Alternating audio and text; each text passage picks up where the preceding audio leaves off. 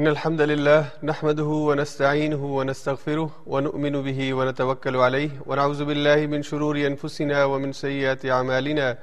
من يهده الله فلا مضل له ومن يضلل فلا هادي له. ونشهد أن لا إله إلا الله وحده لا شريك له. ونشهد أن محمدا عبده ورسوله. قال الله عز وجل في محكم كلامه المجيد بعد نقول أعوذ بالله من الشيطان الرجيم.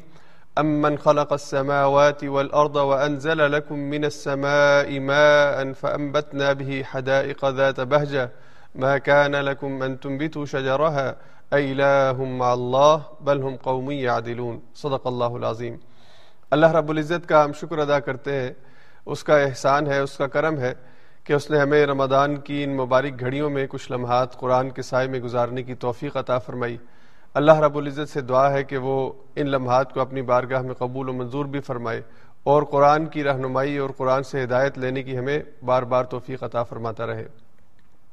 آج کے درس میں انشاءاللہ بیسویں پارے کے مضامین پہ بات ہوگی اور بیسویں پارے میں سورہ نمل کا آخری حصہ، آیت نمبر ساٹھ سے لے کر آخر تک، اور پھر سورہ قصص مکمل اور سورہ انکبوت کا اکثر حصہ آج کے درس میں شامل ہے۔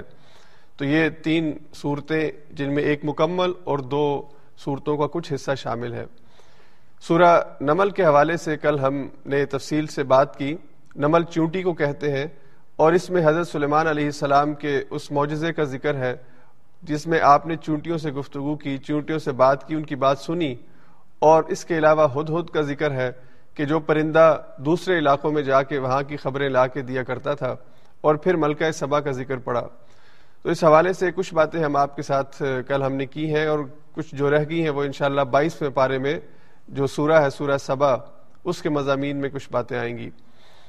ایک بات مجموعی طور پر ہم کو سمجھنی چاہیے قرآن کریم کی ان آیات کے حوالے سے کہ قرآن کریم کی آیات جن میں معجزات بیان کیے گئے ہیں، ان میں اللہ تعالیٰ نے مجموعی طور پر یہ بات کی ہے کہ یہ اللہ کے کلمہ کن سے اور اللہ رب العزت کے حکم سے یہ چیزیں ظہور پذیر ہوتی ہیں۔ ابراہیم علیہ السلام آگ میں پھینکے جاتے ہیں، آگ ٹھنڈی ہو جاتی ہے۔ اور موسا علیہ السلام اپنا ہاتھ اپنی بغل میں ڈالتے ہیں، وہ چمکتا ہوا ہاتھ باہر نکلتا ہے، اپنے عصا کو پھینکتے ہیں، وہ سام بن جاتا ہے۔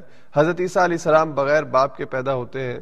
اور پھر حضرت عیسیٰ علیہ السلام کو جو معجزات اللہ نے دیے تھے کہ آپ کوڑ کے مرض کے اوپر، برس کے مرض کے اوپر، یا اسی طرح کسی نابینا کی اگر آپ اس کے اوپر ہاتھ رکھتے اور اللہ کی طرف سے اسے شفا دیتے، تو وہ شفا اسے مل جاتی تھی۔ یعنی جو لا علاج مرض ہوتا تھا، اسے بھی علاج ملتی تھی حضرت عیسیٰ کے دست شفقت سے۔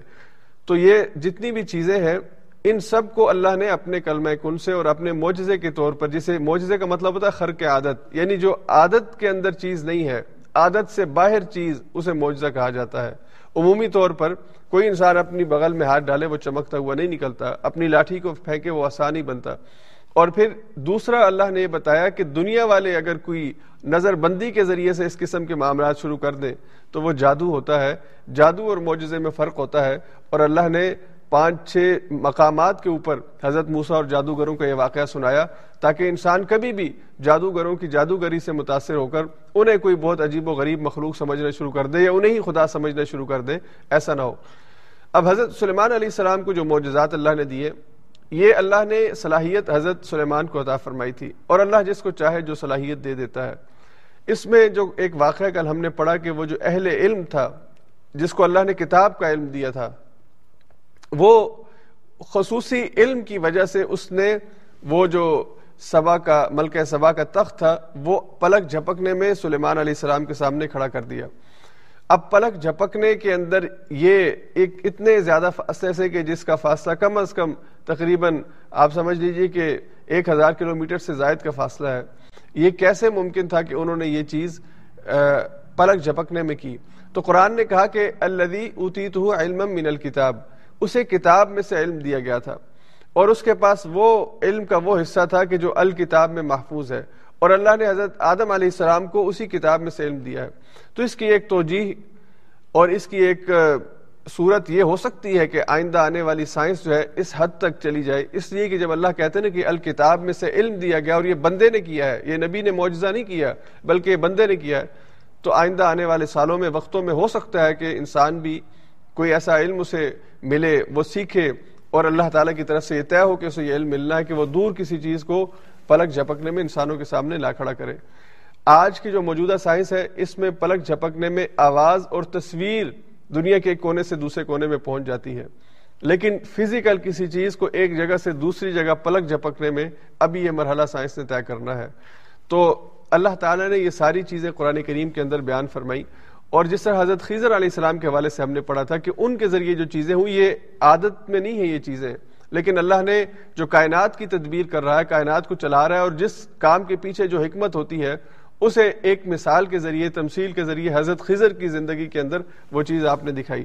تو حضرت خضر کا واقعہ ہو، یا حضرت سلیمان کی زندگی کے معاملات ہوں، یہ سارے اللہ تعالیٰ کے کلمہ کن سے اس کا تعلق ہے۔ کچھ چیزیں ایسی ہیں جو سراسر معجزات ہیں، جو نبی کے ہاتھ پر ظہور پذیر ہوتی ہیں۔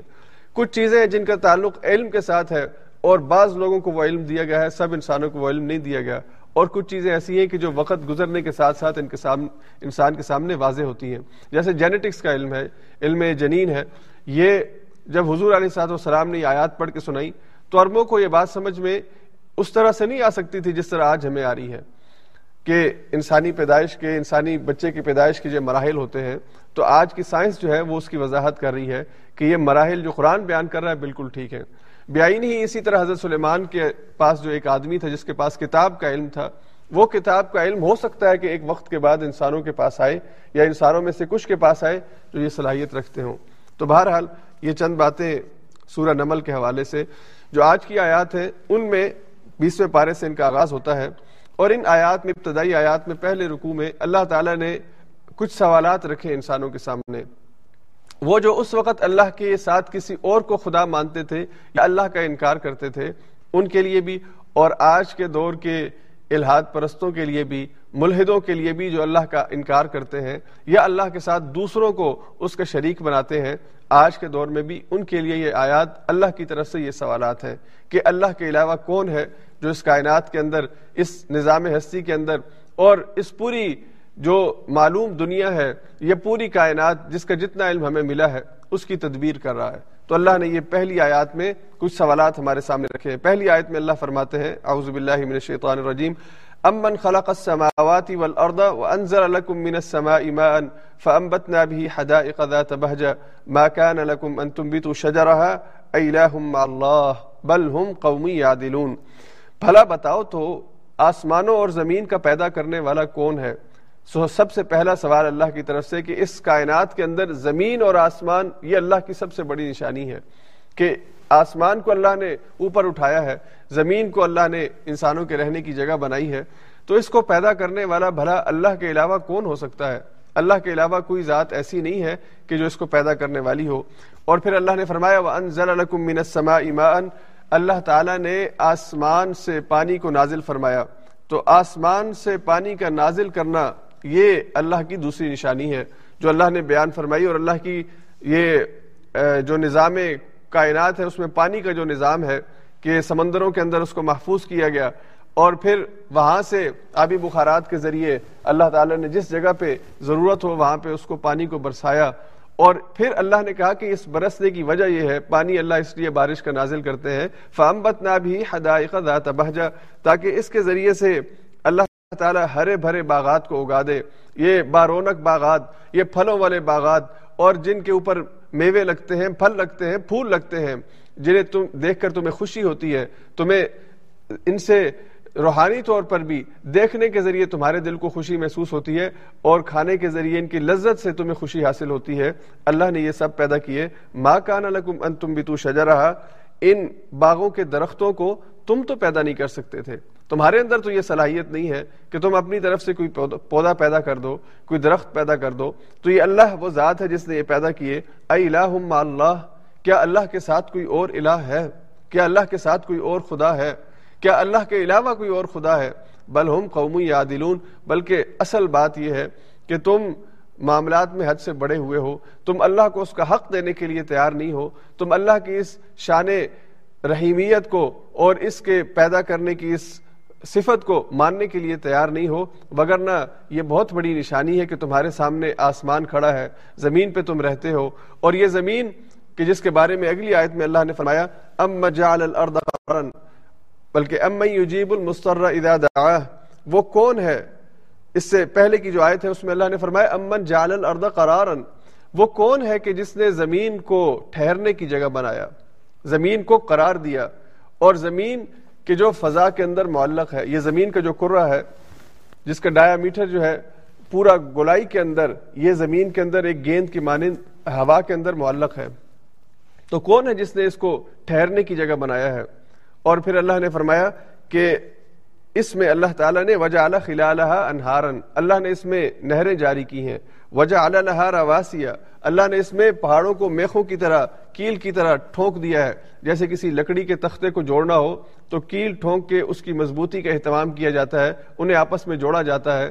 تو اللہ نے ان پہاڑوں کو میخوں کی صورت میں زمین کے اوپر گاڑ دیا ہے۔ یہ کھڑے ہیں تاکہ زمین فضا کے اندر معلق ہونے کے باوجود اس کے اوپر ٹھہرنا، رہنا ممکن ہو سکے۔ یہ اللہ کی شان شان رحیمیت ہے، یہ اس کی تخلیق ہے، یہ اس کی کاریگری ہے۔ بھلا اللہ کے علاوہ کوئی اور بھی یہ کام کر سکتا ہے۔ تو اللہ نے کہا کہ اس زمین کو جسے تم فضا کے اندر معلق دیکھتے ہو، پہلے لوگوں کو نہیں پتا تھا، آج ہمیں تو پتا ہے کہ یہ فضا میں معلق ہے۔ یہ فضا کے اندر کھڑی ہے۔ اور کوئی گیند یا کوئی چیز فضا کے اندر بغیر کسی سہارے کے آج بھی ہم کھڑا نہیں کر سکتے۔ یعنی فضا میں کسی چیز کو معلق کرنا ہو تو ہمیں کسی سہارے کی ضرورت ہوتی ہے۔ اس کے اوپر یا نیچے کسی چیز کو سپورٹ دینی پڑتی ہے۔ اللہ نے کسی سپورٹ کے بغیر اس کو معلق کیا ہے۔ اور پھر یہی نہیں، اللہ تعالیٰ نے اس زمین کے باہر ہوا کا تقریباً پانچ سو میل تک کا ایک ایک سپیس جو ہے وہ ایک کریٹ کیا ہے۔ یعنی ہوا کا ایک سپیس ہے، جس کے بہت سے مقاصد ہیں۔ ایک مقصد یہ کہ روزانہ کروڑوں کی شکل، صورت میں جو شہاب ثاقب گرتے ہیں، یہ فضا کے اندر یا سپیس جو ہے، یہ زمین کو محفوظ رکھتی ہے ان شہاب ثاقب سے۔ وگرنہ ایک ہی شہاب ثاقب اگر بم کی طرح زمین پہ گرے تو زمین کے اوپر تباہی مچا دے۔ تو وہ جو اتنی تعداد میں، بے شمار تعداد میں شہاب ثاقب گرتے ہیں، یہ سپیس زمین کے گرد جو سپیس ہے، یہ ان کو، زمین کو اس سے محفوظ رکھتی ہے۔ پھر اس سپیس کے اندر اللہ نے انسانوں کے لیے جو ہوا رکھی ہے، جو ان کے لیے زندگی کا ذریعہ ہے یہ اللہ نے اس کے اندر اس کو سٹور کیا ہوا ہے۔ وہیں سے انسانوں کو، نباتات کو، حیوانات کو، ان کو ہوا میسر آتی ہے۔ اور پھر یہی وہ ہوا ہے کہ جو سمندروں سے بخارات کو اٹھاتی ہے اور ان بخارات کو کسی ایسی جگہ پہ لے جا کے جہاں پہ ضرورت ہو اور اللہ کا حکم ہو، وہاں پہ ان کو برساتی ہے۔ اور یہی وہ سپیس ہے کہ جس کی وجہ سے درجہ حرارت جو ہے وہ ایک معتدل رہتا ہے، زندگی گزارنے کے قابل رہتا ہے۔ باوجود اس کے کہ اس کو ایک یعنی ٹھنڈ اور گرم دونوں علاقے زمین کے اندر موجود ہیں، لیکن ان میں بھی اتنا بیلنس ہے کہ وہاں پہ انسانی زندگی ممکن ہو سکے۔ اور پھر اللہ نے کہا کہ یہ جو زمین ہے، جو سورج کے سامنے آتی اور سورج سے چھپتی ہے، سورج اس کے سامنے آتا اور اس سے مخفی ہوتا ہے یعنی ایک حصے پر دن ہوتا ہے، ایک حصے پر رات ہوتی ہے۔ دو، اور پھر جس پر رات ہوتی ہے، اس پر دن آتا ہے۔ ایسا نہیں ہے کہ زمین کا ایک حصہ مسلسل روشن رہے۔ اور ایک حصہ مسلسل تاریخ رہے۔ ہر حصے نے روشن بھی رہنا ہے تاریخ بھی ہونا ہے۔ ہر جگہ دن بھی آئے گا، ہر جگہ رات بھی آئے گی۔ یہ اللہ کی جو تدبیر ہے، اللہ کہتے ہیں کہ تم غور نہیں کرتے۔ اور یہ کوئی ایک سال کے لیے، دو سال کے لیے، تین سال کے لیے نہیں، بلکہ اللہ نے اس کو ہزاروں سالوں سے دنیا کی معلوم تاریخ جو مورخین نے لکھی ہے، جو ہمیں معلوم ہے، چاہے وہ چار ہزار سال ہو یا وہ دس ہزار سال ہو یا اس سے زیادہ ہو وہ تاریخ جسے ہم معلوم کر سکے یا جس کا ہم اندازہ لگا سکے، تو یہ اسی طرح سے چل رہی ہے۔ یہ زمین جب سے آسمان سے الگ ہوئی ہے اور اللہ کے کلمہ کن سے کائنات بنی ہے، وہ جس کا ذکر ہم نے سورہ انبیاء میں پڑھا تھا، سترویں پارے میں، کہ یہ زمین اور آسمان ملے ہوئے تھے، پھر اللہ نے ان کو الگ کیا اور اس کائنات کے اندر زندگی کی ابتدا شروع ہوئی۔ تو یہ اللہ نے جب کیا اس وقت سے لے کر آج تک اس کی جو روٹیشنز ہیں، اس کے جو رستے ہیں، زمین نے اپنے مدار میں چلنا ہے، سورج نے اپنے مدار میں چلنا ہے، چاند نے اپنے مدار میں چلنا ہے، ہر ایک کا ایک مدار، ایک اس کا ایک سرکل ہے، اس کا ایک رستہ ہے جس کے اندر وہ چل رہا ہے۔ اور اللہ کہتے ہیں کہ کبھی کبھی تمہیں محسوس ہوا ہو کہ ان کے چلنے میں کوئی خلل واقع ہوا ہے۔ اور زمین جس کے بارے میں اللہ کہہ رہے ہیں کہ میں نے ٹھہرنے کی جگہ بنائی ہے، یہ زمین جو اللہ نے ٹھہرنے کی جائی فضا میں معلق ہونے کے باوجود اگر اس میں سے صرف پہاڑ نکال دیں، اس میں پہاڑ نہ ہوتے، تو یہ زمین جو گول ہے اور مسلسل گھوم رہی ہے، اس پہ انسان کھڑا نہیں رہ سکتا تھا۔ اور اس زمین کے اوپر جہاں پہ زلزلہ آتا ہے یعنی معمولی سا ارتعاش، معمولی سا بہت ہی غیر یعنی آپ سمجھ لیں کہ وہ وہ حرکت زمین کا، وہ جھٹکا جو انسان اس کو ماپ نہیں سکتا صحیح طریقے سے۔ آج کل ہم کہتے ہیں کہ پانچ اشاریہ آٹھ یا پانچ اشاریہ چھ یا سات اشاریہ آٹھ اسکیل کے اوپر جو ہے وہ زلزلہ آیا ہے۔ تو زمین کی یہ بہت ہی معمولی سی جو حرکت ہے، یہ ہر چیز کو الٹ پلٹ کے رکھ دیتی ہے۔ تو اگر یہ پہاڑ نہ ہوتے، تو پھر اس زمین پر تم گیند کی طرح لڑکتے ہوئے اور اس پر پھسلتے ہی رہتے، یہ تمہارے لیے زندگی یہاں پہ ممکن نہ ہوتی۔ اور پھر اللہ تعالیٰ نے اس سے اگلی آیت میں فرمایا، یہ ساری نشانی اللہ ذکر کر کے پھر آخر میں یہی کہتے ہیں کہ اے الہ اللہ، کیا اللہ کے ساتھ کوئی الہ ہے؟ اور پھر جو کل بات ہم نے پڑھی تھی وجہ اعلیٰ بین حاجزہ اللہ نے پانیوں کے درمیان حاجز رکھا ہے۔ میٹھے پانی اور کھارے پانی کی تہیں، لہریں ایک ہی زمین میں اکٹھی چل رہی ہوتی ہیں۔ یعنی بعض علاقوں کے اندر کھارا پانی بھی اور میٹھا پانی بھی، جیسے پانی کی دو پائپ لائنز ہم ڈالتے ہیں، ایسے یہ پائپ لائنز اللہ کی جو ڈلی ہوئی ہیں، یہ ایک ہی زمین میں چل رہی ہوتی ہیں۔ لیکن دونوں کو الگ الگ اللہ نے رکھا ہے۔ میٹھا پانی الگ ہے، کھارا پانی الگ ہے، دونوں آپس میں ملتے نہیں ہیں، الگ الگ چلتے ہیں۔ تو اللہ نے فرمایا کہ ان دونوں کے درمیان جو حاجز ہے، رکاوٹ ہے، وہ کس نے رکھی ہے؟ اللہ نے فرمایا یہ اللہ ہے جو یہ کام کرتا ہے۔ اور پھر اللہ نے فرمایا، ام یجیب المستر اذا دعا کون ہے کہ جو مستر کی دعا کو، بے چین کی، بے قرار کی دعا کو سنتا ہے؟ ویکشف السوء، اور وہ برے، بری کو، بیماری کو یا تکلیف دہ چیز کو دور کرتا ہے۔ بھلا اللہ کے علاوہ بھی کوئی ہے جو یہ کام کر سکتا ہے؟ وَيَجْعَلُكُمْ خُلَفَاءَ الْأَرْضِ، اور اللہ ہے جس نے زمین میں تمہیں اپنا خلیفہ بنایا ہے۔ اپنی طرف سے اختیارات دے کے تمہیں زمین پہ بھیجا ہے۔ تمہیں اپنی پسند اور ناپسند کا اختیار دیا ہے۔ تمہیں اخ... یعنی صحیح رستے کا اور ٹھیک رستے کے انتخاب کی چوائس تمہیں دی ہے۔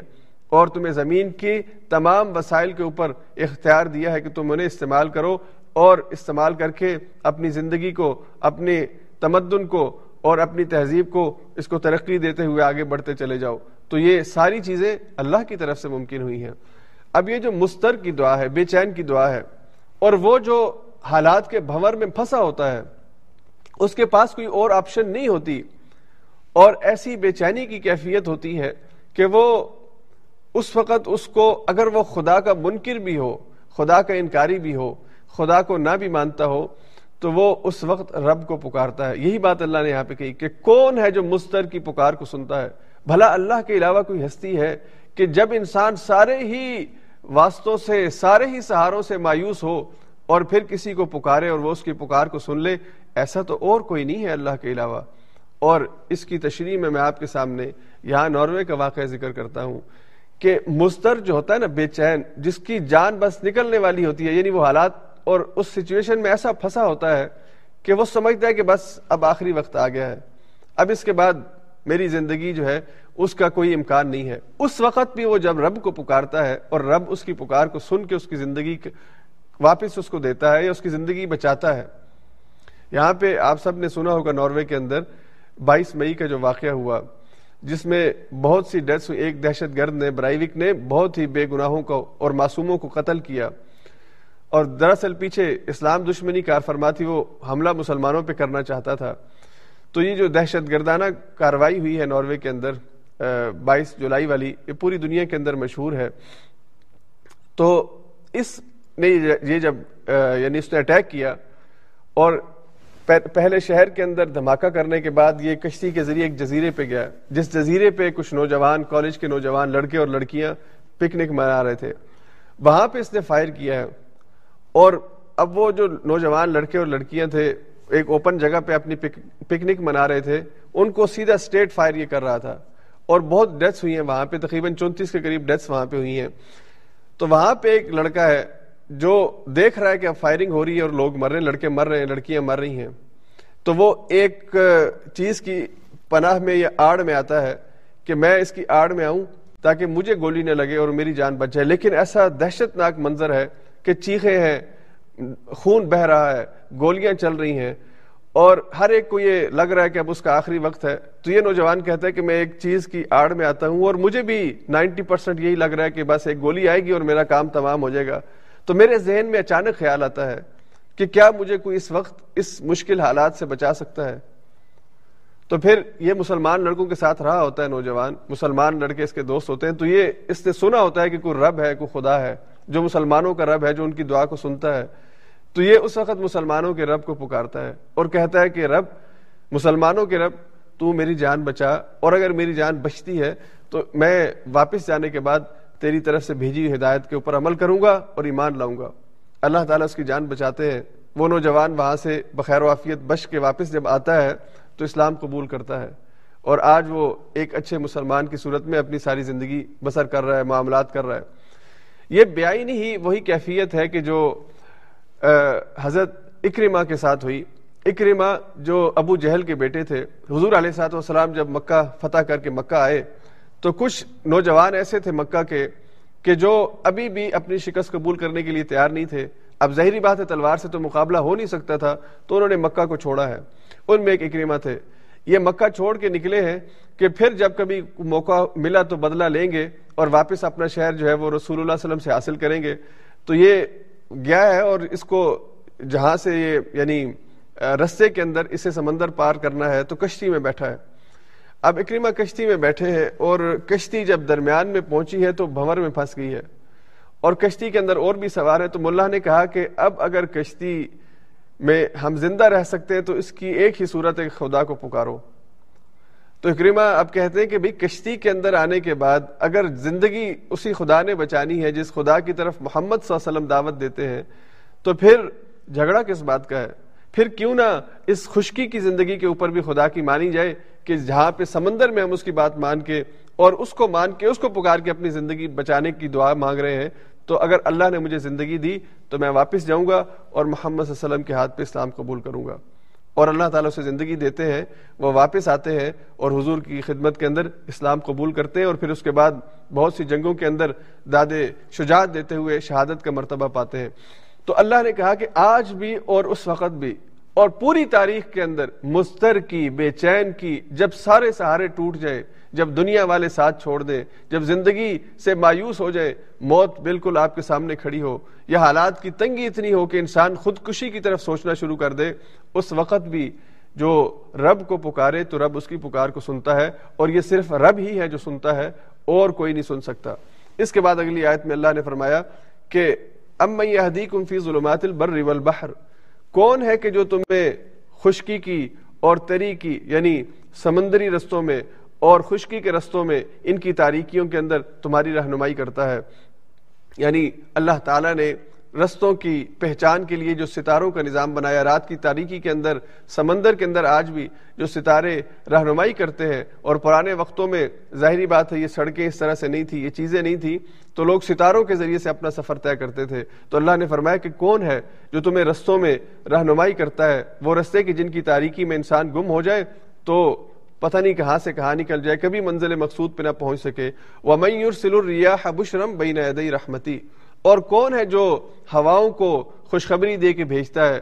کون ہے کہ جو قحط کے علاقوں کے اندر بارش کو بھیجتا ہے، جو برستی ہے اور زمین پھر سے سونا اگلتی لگتی ہے؟ کون ہے کہ جو بارش جہاں پہ نہ ہو رہی ہو، فصل نہ پک رہی ہو، پھر بارش کو بھیجتا ہے اور فصل پکنے کا انتظام ہو جاتا ہے؟ تو اللہ کہتے ہیں اللہ کیا اللہ کے ساتھ پھر بھی کسی کو الہ مانتے ہو؟ تعال اللہ عما یشرکون، اللہ بلند و بالا ہے اس شرک سے جو لوگ اللہ کے ساتھ کرتے ہیں۔ اور پھر اللہ نے فرمایا الخلق ثم یعیدو بھلا اور کوئی ہے اللہ کے علاوہ جو خلق کی ابتدا کرتا ہے، جو کسی بھی جان کو پیدا کرنے میں پہل کرتا ہے، اس کی ابتدا کرتا ہے، ثم یعیدہو پھر وہ اس کو لوٹاتا ہے۔ اب قرآن کریم کے اس چھوٹے سے جملے کے اندر آج کی سائنس جو ہے وہ اس کی تصدیق بھی کر رہی ہے اور اگر کوئی ایمان لانا چاہے تو اس کی رہنمائی بھی کر رہی ہے کہ سب سے پہلے کسی ایک نمونے کو اللہ پیدا کرتے ہیں، انسان ایک ماڈل اللہ پیدا کرتے ہیں۔ اور پھر انسان کے ماڈل سے آگے اس کی نسل چلتی ہے، اللہ تعالیٰ اس کو پھر سے پیدا کرتے ہیں۔ یعنی حضرت آدم کو پیدا کر کے اللہ بیٹھ نہیں گئے، بلکہ حضرت آدم کے ذریعے پھر ان کی اولاد اور پھر یہ نسل انسانی چلتے چلتے آج میں اور آپ اور آگے پھر ہم سے ہماری نسل جو ہے وہ چل رہی ہے۔ اللہ کہتے ہیں کون کرتا ہے؟ اب یہ جو انسانوں میں یا جانوروں میں یا نباتات میں اور جانوروں کی جن کی تقریباً دس لاکھ سے زائد اقسام ہے نباتات کی جن کی دو لاکھ سے زائد اقسام ہے انکاؤنٹیبل ابھی بھی ہم گن رہے ہیں سائنس گن رہی ہے کہ حقیقی طور پر ان کی تعداد کتنی ہے جو اللہ نے پیدا کی ہے اور پھر خشکی کے جانور الگ اور سمندر کے جانور الگ، ان کی تفصیلات الگ ہیں۔ تو ان سب کے اندر مخصوص قسم کی صفات اور خصوصیات موجود ہیں۔ ہر جانور میں، ہر پودے میں۔ اور آج کی سائنس اس بات کا اعتراف کرتی ہے۔ اور ہر پودا جب وہ مرتا ہے، اس کے بعد جو دوسرا پودا اسی نسل کا پیدا ہوتا ہے، تو وہ مرنے سے پہلے دوسرے پودے کو جو زندگی دیتا ہے، وہ جو صفات اس پودے کے اندر ہوتی ہیں، وہ منتقل ہوتی ہیں ایک سیل کے ذریعے۔ جیسے انسان سے جو بچہ پیدا ہوتا ہے، اس بچے کے پیدا ہونے میں جو صفات منتقل ہوتی ہیں، وہ ایک سیل کے ذریعے ہوتی ہیں، یہ جسے ہم نطفہ کہتے ہیں۔ اس نطفے کے اندر ایک کروڑوں خلیوں میں ایک خلیہ ہوتا ہے، جو ان صفات کو مروسی طور پر دوسری جنریشن میں منتقل کرتا ہے۔ ایک پودے کے پتوں کا جو سائز ہے اور جو رنگ ہے، جو آج ہے، پہلے بھی یہی تھا۔ اور اللہ نے جو اس کے لیے ایک سسٹم میکینزم بنایا ہے، یہ پودا بھی اپنے اگلے آنے والے پودے کو وہی چیز نقل کر کے جاتا ہے۔ اسی لیے گیہوں کا دانہ آج سے ہزاروں سال پہلے جہاں پہ گیہوں کا دانہ جس دانے سے پیدا ہوتا تھا، وہی نسل چلتے چلتے آج بھی گیہوں کا وہی دانہ پیدا ہو رہا ہے۔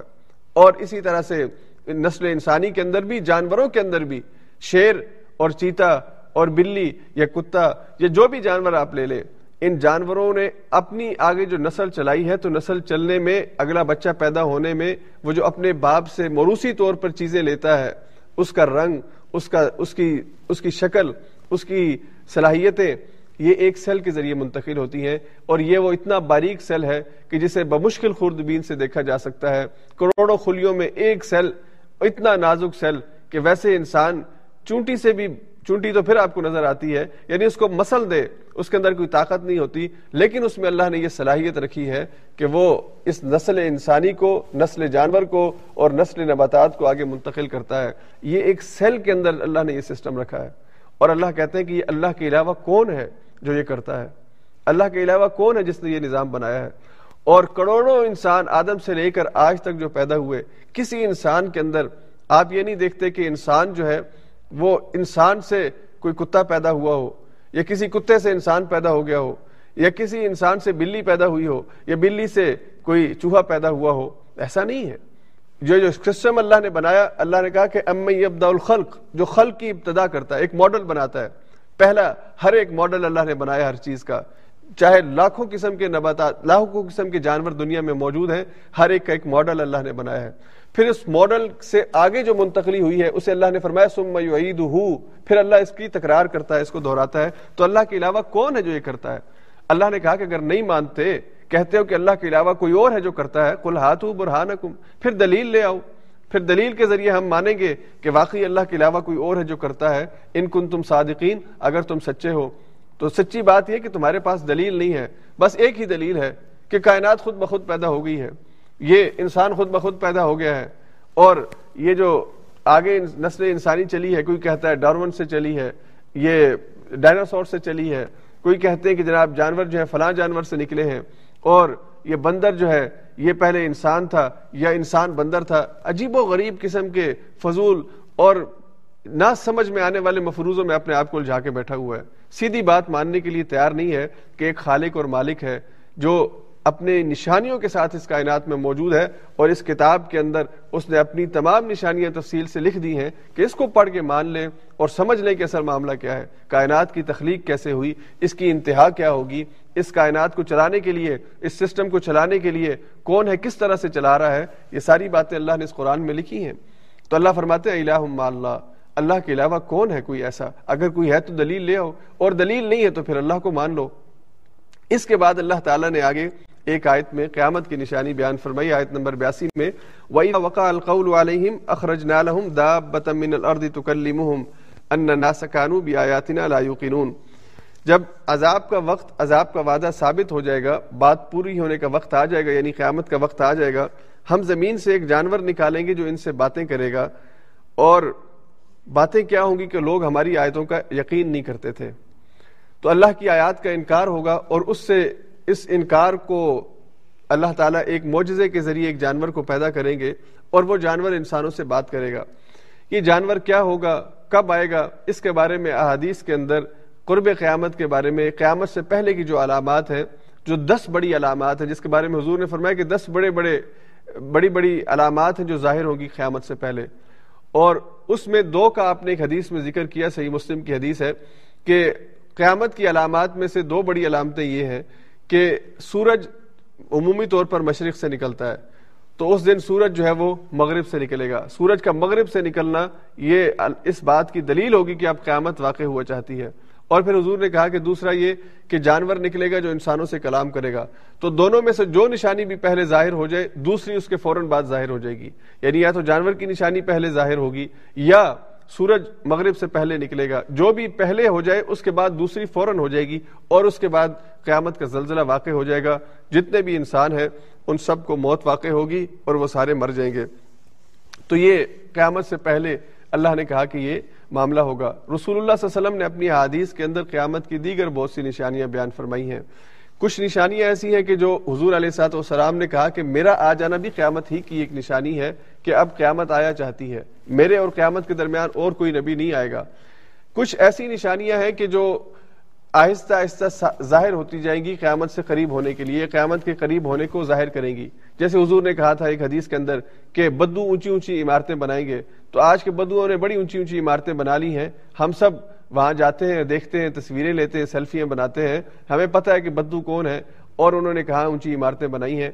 پھر اس کے بعد رسول اللہ علیہ وسلم نے فرمایا کہ بالکل قرب قیامت پہ حضرت عیسیٰ علیہ السلام کے ظہور کی جو دوبارہ آئیں گے، وہ بھی قرب قیامت یعنی اور قیامت قریب ہونے کی نشانی ہے۔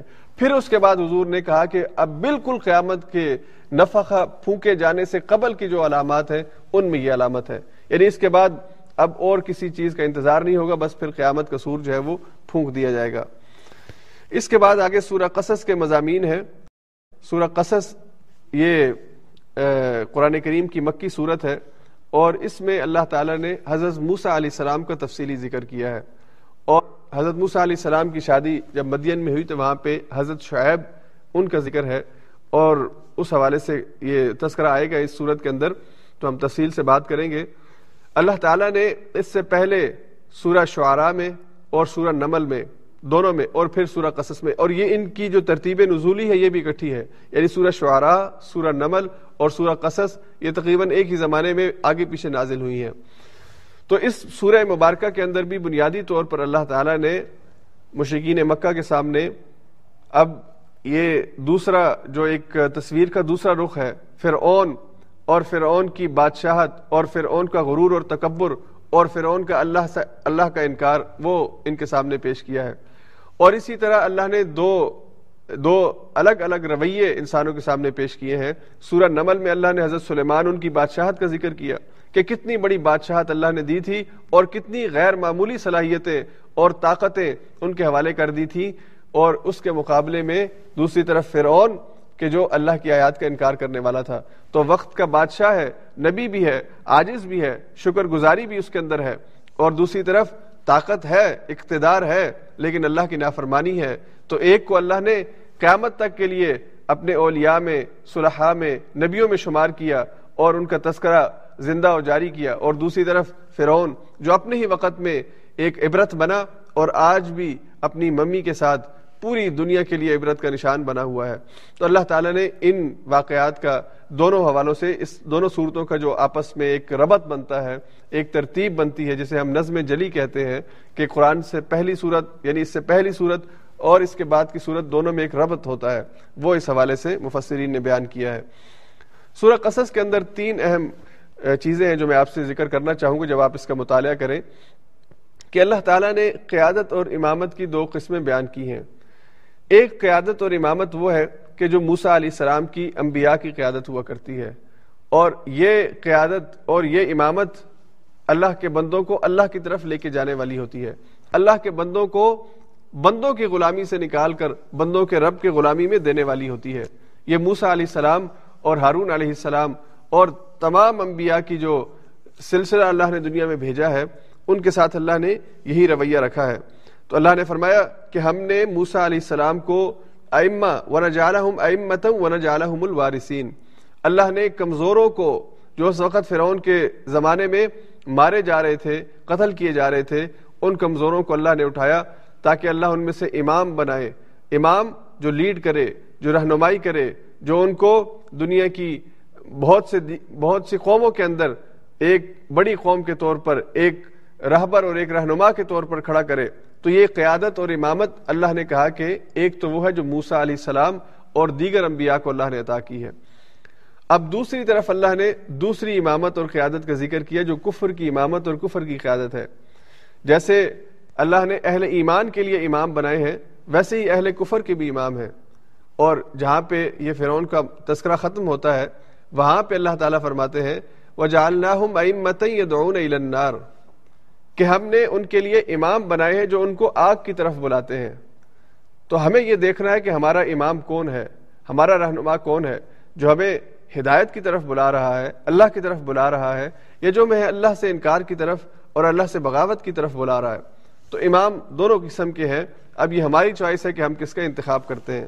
پھر اس کے بعد اللہ تعالیٰ نے علوب فی الارض، زمین کے اندر بڑائی کا اظہار کرنا اور فساد کرنا، یہ اس کا ایک جوڑا بیان کیا۔ جوڑا اس معنی میں کہ علوب فی الارض کو زمین سورت کے شروع میں بھی بیان کیا اور علوب فی الارض کو سورت کے آخر میں بھی بیان کیا۔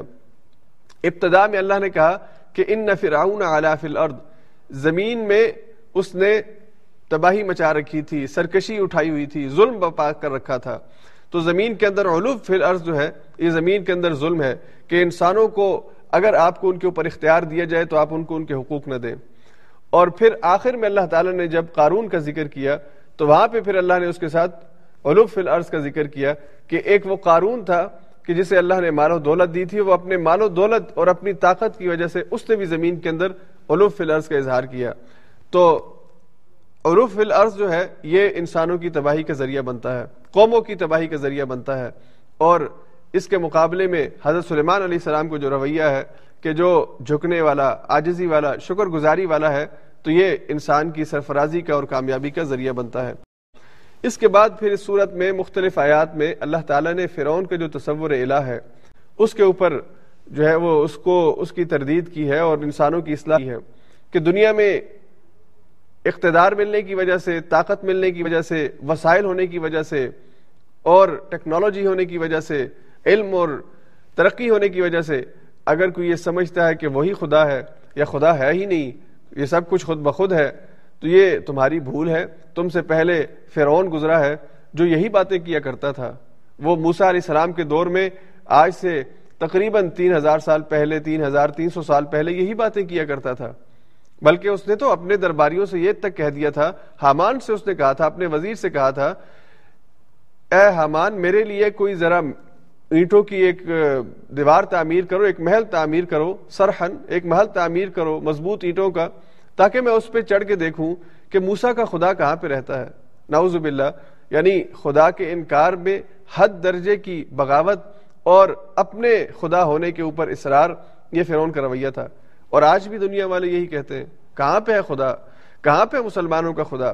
جس کی وہ پوجا کرتے اور عبادت کرتے ہیں۔ خدا ہوتا تو آج ہندوستان میں اس طرح مارے جا رہے ہوتے۔ آج ایسے جو ہے وہ ان کو فلسطین میں ذبح کیا جا رہا ہوتا۔ اور آج ایسے ان کو برما میں ان کو دیش سے نکال دیا گیا ہوتا۔ کوئی خدا ودا نہیں ہے۔ تو خدا کے انکار اور خدا کا جو مذاق ہے وہ آج بھی اڑایا جا رہا ہے۔ اس وقت فرعون کا رویہ اللہ نے قرآن میں بیان کیا یہ تھا۔ آج کے فرعون کا رویہ ہمارے سامنے ہے۔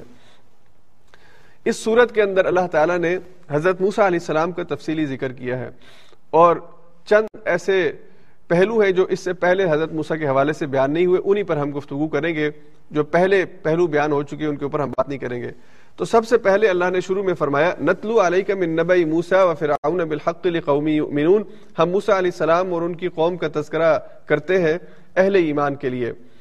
اور یہ اہل ایمان کے لیے تذکرہ جو ہے موسا علیہ السلام کا جو مومنانہ کردار ہے، اس میں ان کے لیے رہنمائی ہے اور فرعون کا جو کافرانہ کردار ہے، اس میں ان کے لیے عبرت ہے۔ دونوں کا ذکر جو ہے موسا علیہ السلام کے ذکر سے ایمان کی مضبوطی کا ذریعہ اور فرعون کا جو رویہ اور اس کے پیروکاروں کا جو رویہ ہے، اس سے وہ پکڑ حاصل کریں، عبرت حاصل کریں۔ اور اللہ نے فرمایا، ان فرعون علی فی الارض اس نے زمین میں فساد برپا کر رکھا تھا۔ زمین میں اس نے اپنے آپ کو بڑا بنا لیا تھا۔ وجہ اعلیٰ شیعن اور اس نے زمین میں رہنے والوں کو تقسیم کر دیا تھا گروہوں میں۔ اب یہ گروہوں میں اور طبقات کی جو تقسیم ہے، یہ اس کی پولیٹکس کی، اس کی سیاست کی بنیاد تھی کہ اس نے گروہوں میں تقسیم کر کے انسانوں کو کمزور کر دیا تھا اور اپنی چودراہٹ کو، اپنی بادشاہت کو اور اپنی سیاست کو چمکایا ہوا تھا۔ ہر دور کے اندر طبقات کو آپس میں لڑا کر ان کے اوپر حکومت کی گئی ہے۔ آج بھی یہی ہو رہا ہے۔ طبقات کو لڑایا جاتا ہے، اس کے اوپر اپنی حکومت کی جاتی ہے۔ ہمارے ہاں بھی بہت سی مختلف مثالیں اس کی موجود ہیں اور اگر ہم تھوڑی سی فہم و فراست کا استعمال کریں تو یہ ساری باتیں ہمیں سمجھ میں آتی ہیں کہ طاقت، طاقتور کا ہمیشہ سے اصول یہی رہا ہے کہ وہ کمزور طبقوں کو لڑا کے رکھتا ہے۔ ان کو آپس میں ٹکڑے ٹکڑے کر کے رکھتا ہے تاکہ یہ آپس میں متحد نہ ہو پائے اور یہ آپس میں تقسیم، در تقسیم کے سلسلے میں چلتے رہے، کیونکہ اگر کمزور اپنے حقوق کے لیے اکٹھے ہوں گے تو پھر طاقتور اپنی اپنی مسند خلافت پر اور اپنی مسند اقتدار کے اوپر نہیں بیٹھا رہ سکتا۔ اسے پھر اس مسند کو چھوڑنا پڑتا ہے، پھر انقلاب آتا ہے، چاہے وہ انقلاب فرانس ہو یا انقلاب ایران ہو یا اور دنیا کے انقلاب ہو جو آج کے انقلابوں کی میں بات کر رہا ہوں۔ تو یہ جب طبقات کو محروم کیا جاتا ہے، پھر یہ محرومی دراصل اس کے اندر اتنی شدت آتی ہے جب وہ محروم طبقہ اپنے حقوق کی جنگ لڑتا ہے کہ پھر وہ آؤ وہ پھر اپنی جب عروج کی طرف سفر شروع کرتا ہے تو پھر ہر ایک کو وہ صاف کرنا شروع کر دیتا ہے۔ تو یہاں پہ بھی فرعون کا رویہ بیان کیا گیا کہ اس نے زمین والوں کو ٹکڑوں میں تقسیم کر رکھا تھا اور گروہ میں تقسیم کر رکھا تھا۔ یس طائفت منہم اور ایک گروہ کو تو اس نے بہت ہی کمزور کیا ہوا تھا۔ اور وہ گروہ تھا بنی اسرائیل کا۔ اب فرعون جو تھا، یہ قبطی قوم سے تھا۔ اور یہ قبطی قوم مصر کی جو لوکل باشندے تھے، وہ تھے۔ اب جو حضرت موسیٰ علیہ السلام کے بزرگ تھے، بڑے تھے، ان کے دادا، پردادا اور آگے پھر حضرت یوسف تک کا سلسلہ آگے۔ یعنی حضرت یوسف جب وہاں پہ مصر میں آئے اور آپ اپنے والد یعقوب کو اور اپنے بھائیوں کو لائے، تو اس وقت آپ اقتدار میں تھے۔ اور ایک وقت تک اس بادشاہ کے بارے میں، جس کے بارے میں کہا گیا، جو حضرت یوسف کے زمانے میں تھا، کہ وہ یا تو حضرت یوسف کی دعوت پر ایمان لے آیا تھا، یا اس نے امور سلطنت سارے حضرت یوسف کے حوالے کر دیے تھے۔ تو اس کے بعد حضرت یوسف علیہ السلام کی دنیا سے چلے جانے کے بعد اور ایک لمبے عرصے کے بعد پھر سے وہ جو لوکل تھے، ان کے اندر نیشنلزم کا جو ایک ایک نعرہ ہے، یہ بلند ہوا۔ اور قبطیوں نے یوسف علیہ السلام کے جو یعنی جو ان کے پیروکار تھے، ان کے ساتھی تھے، ان سے اقتدار واپس لیا۔ اور پھر انہوں نے ان سب کے اوپر ظلم کرنا شروع کیا کہ یہ باہر سے آ کے ہم پہ حکومت کرتے رہے ہیں، اب اس لیے ان کو نہیں چھوڑنا۔ ان پہ ان پہ ظلم کی انتہا کر دو۔ اور ظلم کی انتہا یہ کہ بنی اسرائیل کو انہوں نے غلام بنایا۔ اور معاشرے کا جو آپ سمجھ لیں، جس طرح ہندوؤں میں شودر ہوتے ہیں کہ جنہیں انسان بھی نہیں سمجھا جاتا، ان کے کوئی حقوق نہیں ہوتے، ویسے ہی بنی اسرائیل کو فرعون نے شودر یعنی غلام کی سطح پر لے آیا۔ اور ایک ظلم اس نے یہ کیا یوزب ابناہم ویستحی نساہم۔ ان کے بیٹوں کو ذبح کرتا تھا، لڑکوں کو، اور لڑکیوں کو زندہ چھوڑتا تھا۔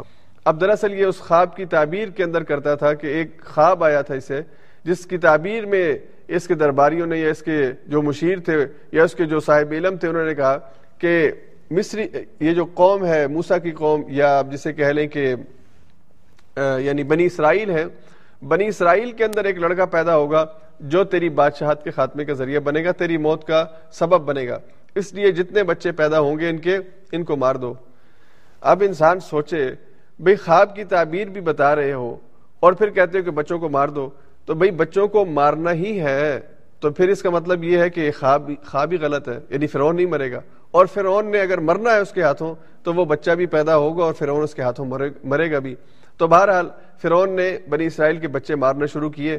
اور بے انتہا اور لا تعداد بچے اس نے مارے۔ اب حضرت یوسف، حضرت موسا علیہ السلام انہی دنوں میں پیدا ہوئے۔ اور اللہ کی شان دیکھیے کہ اللہ تعالیٰ نے حضرت موسا علیہ السلام کو محفوظ رکھا۔ پہلا تو یہ کہ فرعون نے اپنے خاص نمائندے چھوڑے ہوئے تھے اور تفاصیر میں لکھا ہے، بلکہ بائبل کی تشریحات کے اندر بھی لکھا ہے کہ دائیاں ہوتی تھیں جو گھر گھر جا کے دیکھتی تھی کہ کہاں بچے کی پیدائش متوقع ہے۔ تو موسا علیہ السلام کی والدہ جو تھی، ان کا جو یعنی وہ جو مرحلہ ہوتا ہے بچے کی پیدائش کا، وہ مخفی تھا، اتنا ظاہر نہیں تھا۔ اور جسم کی فزیک ہر عورت کی اپنی اپنی ہوتی ہے، تو ان کی فزیک سے کسی کو محسوس نہیں ہوا کہ ان کے ہاں بچے کی پیدائش متوقع ہے۔ پھر جب پیدا ہوئے، تو ان کی پیدائش بھی مخفی رکھی گئی۔ یعنی اس کو ظاہر نہیں کیا گیا، پتہ نہیں چل سکا۔ اللہ کی طرف سے ایک تدبیر تھی۔ تو جب پیدا ہو گئے، اب معاملہ یہ ہے کہ اللہ نے کہا کہ اس کو ایک ٹوکرے میں ڈالو اور پانی کے حوالے کر دو۔ اس کو پانی کے حوالے کر دو اور پریشان مت ہو کہ یہ تم سے جدا ہو جائے گا۔ اب ماں ہے۔ ماں سے اس کا بیٹا جب جدا ہوتا ہے اور ماں جو اپنا یعنی سب کچھ بیٹے کے لیے، اولاد کے لیے قربان کرنے کو تیار ہوتی ہے، حتیٰ کہ سولی پہ چڑھنے کے لیے تیار ہوتی ہے، وہ یہ برداشت نہیں کر سکتی کہ اس کا بیٹا اس ماحول میں کہ جب لڑکوں کو قتل کیا جا رہا ہے، وہ اسے پانی کے حوالے کر دے۔ تو اللہ فرماتے ہیں، وَأَوْحَيْنَا إِلَىٰ أُمِّ مُوسَىٰ أَنْ أَرْضِعِهِ فَإِذَا خِفْتِ عَلَيْهِ فَأَلْقِيهِ فِي الْيَمِّ وَلَا تَخَافِي وَلَا تَحْزَنِي، إِنَّا رَادُّوهُ إِلَيْكِ وَجَعِلُوهُ مِنَ الْمُرْسَلِينَ۔ ہم نے موسیٰ کی ماں کو وحی کی۔ اور عورت کی طرف یا موسیٰ کی ماں کی طرف جو وحی ہے، جیسا کہ مریم علیہ السلام کی طرف وحی کی تھی اللہ نے، تو یہ وحی ہوتی ہے دل میں بات کو ڈالنا۔ ایک وہی ہوتی ہے جو نبی پہ آتی ہے۔ اور نبی پہ آنے والی جو وہی ہے یہ اس جیسی وہی کسی اور انسان پہ، چاہے وہ مرد ہو یا عورت ہو، یہ نہیں کی جاتی۔ وہی جو نبوت والی وہی ہے، یہ صرف انبیاء کے اوپر ہی ہوتی ہے۔ البتہ دل میں بات ڈالنے کو بھی عربی میں وہی کہتے ہیں۔ اشارہ کرنا اس کو عربی میں اوہا یوہی کہتے ہیں۔ بات ڈال دینا، ذہن میں بات کو سجھا دینا یا کسی بات کا القاع کر دینا، تو موسا کی ماں کے دل میں اللہ نے یہ بات ڈالی کہ بچہ پیدا ہوا ہے، اب اس کو دودھ پلاؤ اور جب اس حوالے سے تھوڑے سے حالات ایسے بننا شروع ہوں کہ اس کی زندگی پر یا اس کے قتل کیے جانے کا خدشہ پیدا ہو، تو اس کو ایک یم میں یعنی ایک پنگوڑے میں ڈال دو اور پریشان ہونے کی ضرورت نہیں ہے، غمزدہ ہونے کی ضرورت نہیں ہے۔ اس کو ڈال کے پانی کے حوالے کر دو۔ ان ناراد ہم اسے تیری طرف واپس لوٹائیں گے۔ وجا من المرسلین اللہ تعالیٰ کی یہ جو تدبیر تھی کہ موسا علیہ السلام کو واپس اس کی ماں تک لانا۔ اب دیکھیں موسا کو پانی میں ڈالا گیا۔ اور یہ پانی کا ٹوکرا جب فرعون کی جو محل ہے، اس کے احاطے کے اندر پہنچا ہے، وہ بھی دریا کے کنارے اس کا ایک محل تھا جہاں پہ وہ رہتا تھا، تو وہاں پہ جب یہ پہنچا ہے، تو اہل قرآن نے کہا کہ اہل فرعون جو ہے یعنی آل فرعون جو ہے ان میں سے کسی نے اس کو اٹھایا ہے ٹوکرے کو، کہ پانی کا، پانی میں ٹوکرا آ رہا ہے، پتہ نہیں کیا چیز ہے، اس کو اٹھایا ہے۔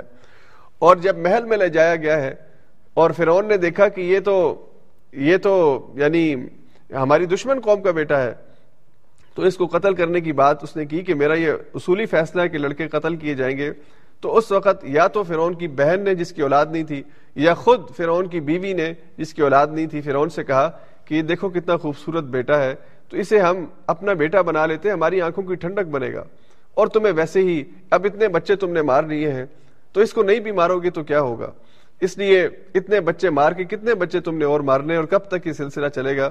تو اس کو چھوڑ دو، اسے ہم اپنی آنکھوں کی ٹھنڈک بناتے ہیں۔ اب موسا علیہ السلام کو اللہ تعالیٰ نے فرعون کے دربار کے اندر، فرعون کے گھر میں پہنچایا اور پھر وہاں پہ اب دوسرا مرحلہ یہ تھا، اللہ نے جو وعدہ کیا تھا موسا کی والدہ سے کہ تیرے پاس اس کو لوٹائیں گے، اب اس کی تدبیر دیکھیے کہ اب موسا علیہ السلام چھوٹے بچے ہیں اور بچے کو ماں کے دودھ کے علاوہ یا دودھ کے علاوہ کوئی اور غذا اس کی ہے نہیں۔ تو بہت سی عورتوں کو ٹرائی کروایا گیا کہ وہ موسا کو دودھ پلائے، لیکن موسا نے کسی کا دودھ نہیں پیا۔ یہ اللہ کی تدبیر ہوتی ہے۔ تو وہاں پہ پھر موسا کی بہن جو تھی، ان کو موسا کی والدہ نے پیچھے بھیجا تھا کہ دیکھو، یہ کہاں پہ جائے گا، کون اس کو اٹھائے گا؟ تو مجھے خبردار کرتی رہنا۔ تو اب جب دربار میں پہنچا ہے، فرعون کے دربار میں، محل میں، اور دودھ کا معاملہ یہ ہے کہ موسا دودھ پینے کے لیے تیار نہیں ہے، تو موسا کی بہن گئی ہے وہاں پہ اور بتایا کہ میں جانتی ہوں ایسی خاتون کو جس کا دودھ یہ پی سکتا ہے۔ اور پھر حضرت موسا کی والدہ آئی ہیں اور بچے کو دودھ پلایا ہے، تو بچے نے ایک دم ماں کی دیکھا ہے، ماں کی چھاتی سے لگا ہے اور دودھ پینا شروع کر دیا ہے۔ تو موسا کی والدہ نے پھر اہل فرعون سے کہا کہ دیکھو میرا گھر ہے، میرا شوہر ہے، میرے بچے ہیں، میں یہاں پہ نہیں رہ سکتی، تو میں واپس اپنے گھر جاؤں گی اور رضاعت کے لیے یہ بچہ موسا میرے پاس میرے ساتھ گھر پہ ہی رہے گا۔ تو موسا علیہ السلام واپس اپنی ماں کے ساتھ اپنے گھر آئے ہیں اور پھر دربار سے جو ہے وہ ایک وظیفہ مقرر کیا گیا ہے دودھ پلا اس لیے کہ اب یہ بچہ درباری بچہ ہے۔ یعنی فرعون کا یہ فرعون کی بیوی کا یا فرعون کی بہن کا، انہوں نے اسے اپنا بیٹا بنایا ہے۔ لیکن دودھ پلانے کی جو ایک اجرت ہے، وہ حضرت موسا کی والدہ کو ملی ہے۔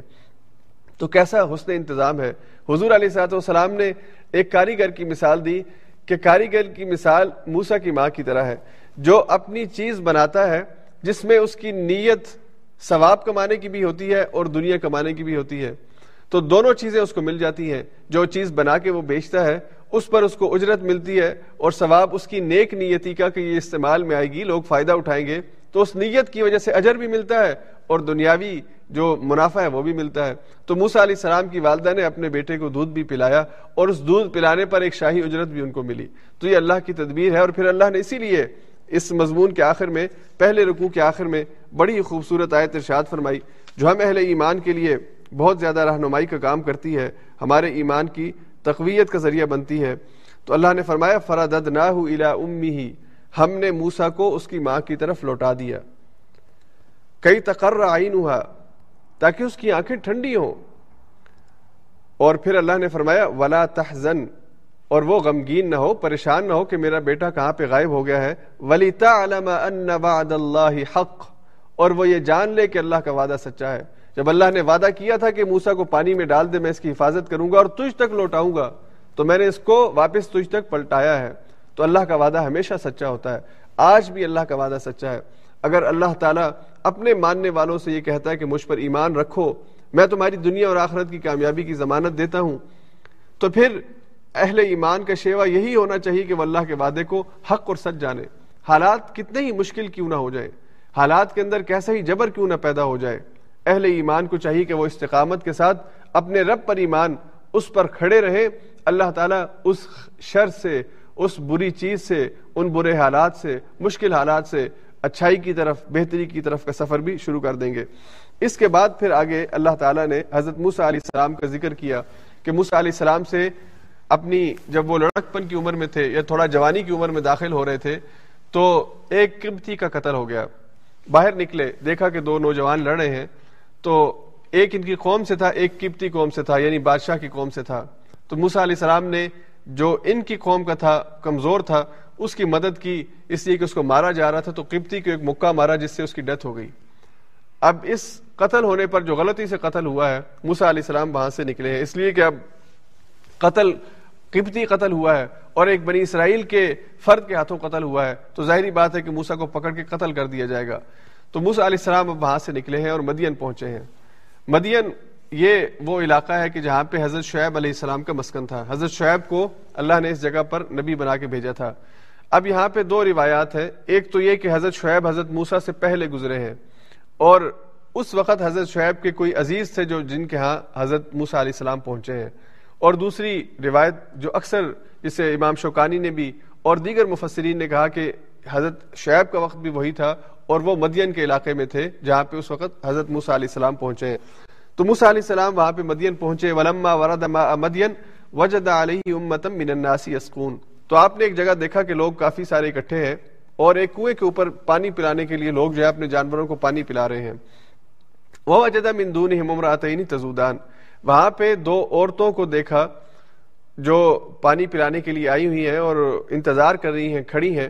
قال، ما خطبكما تو موسا علیہ السلام نے پوچھا کہ تمہارا کیا معاملہ ہے؟ اب دیکھیے یہاں پہ کچھ اسباق ہیں جو سمجھنے کے ہیں۔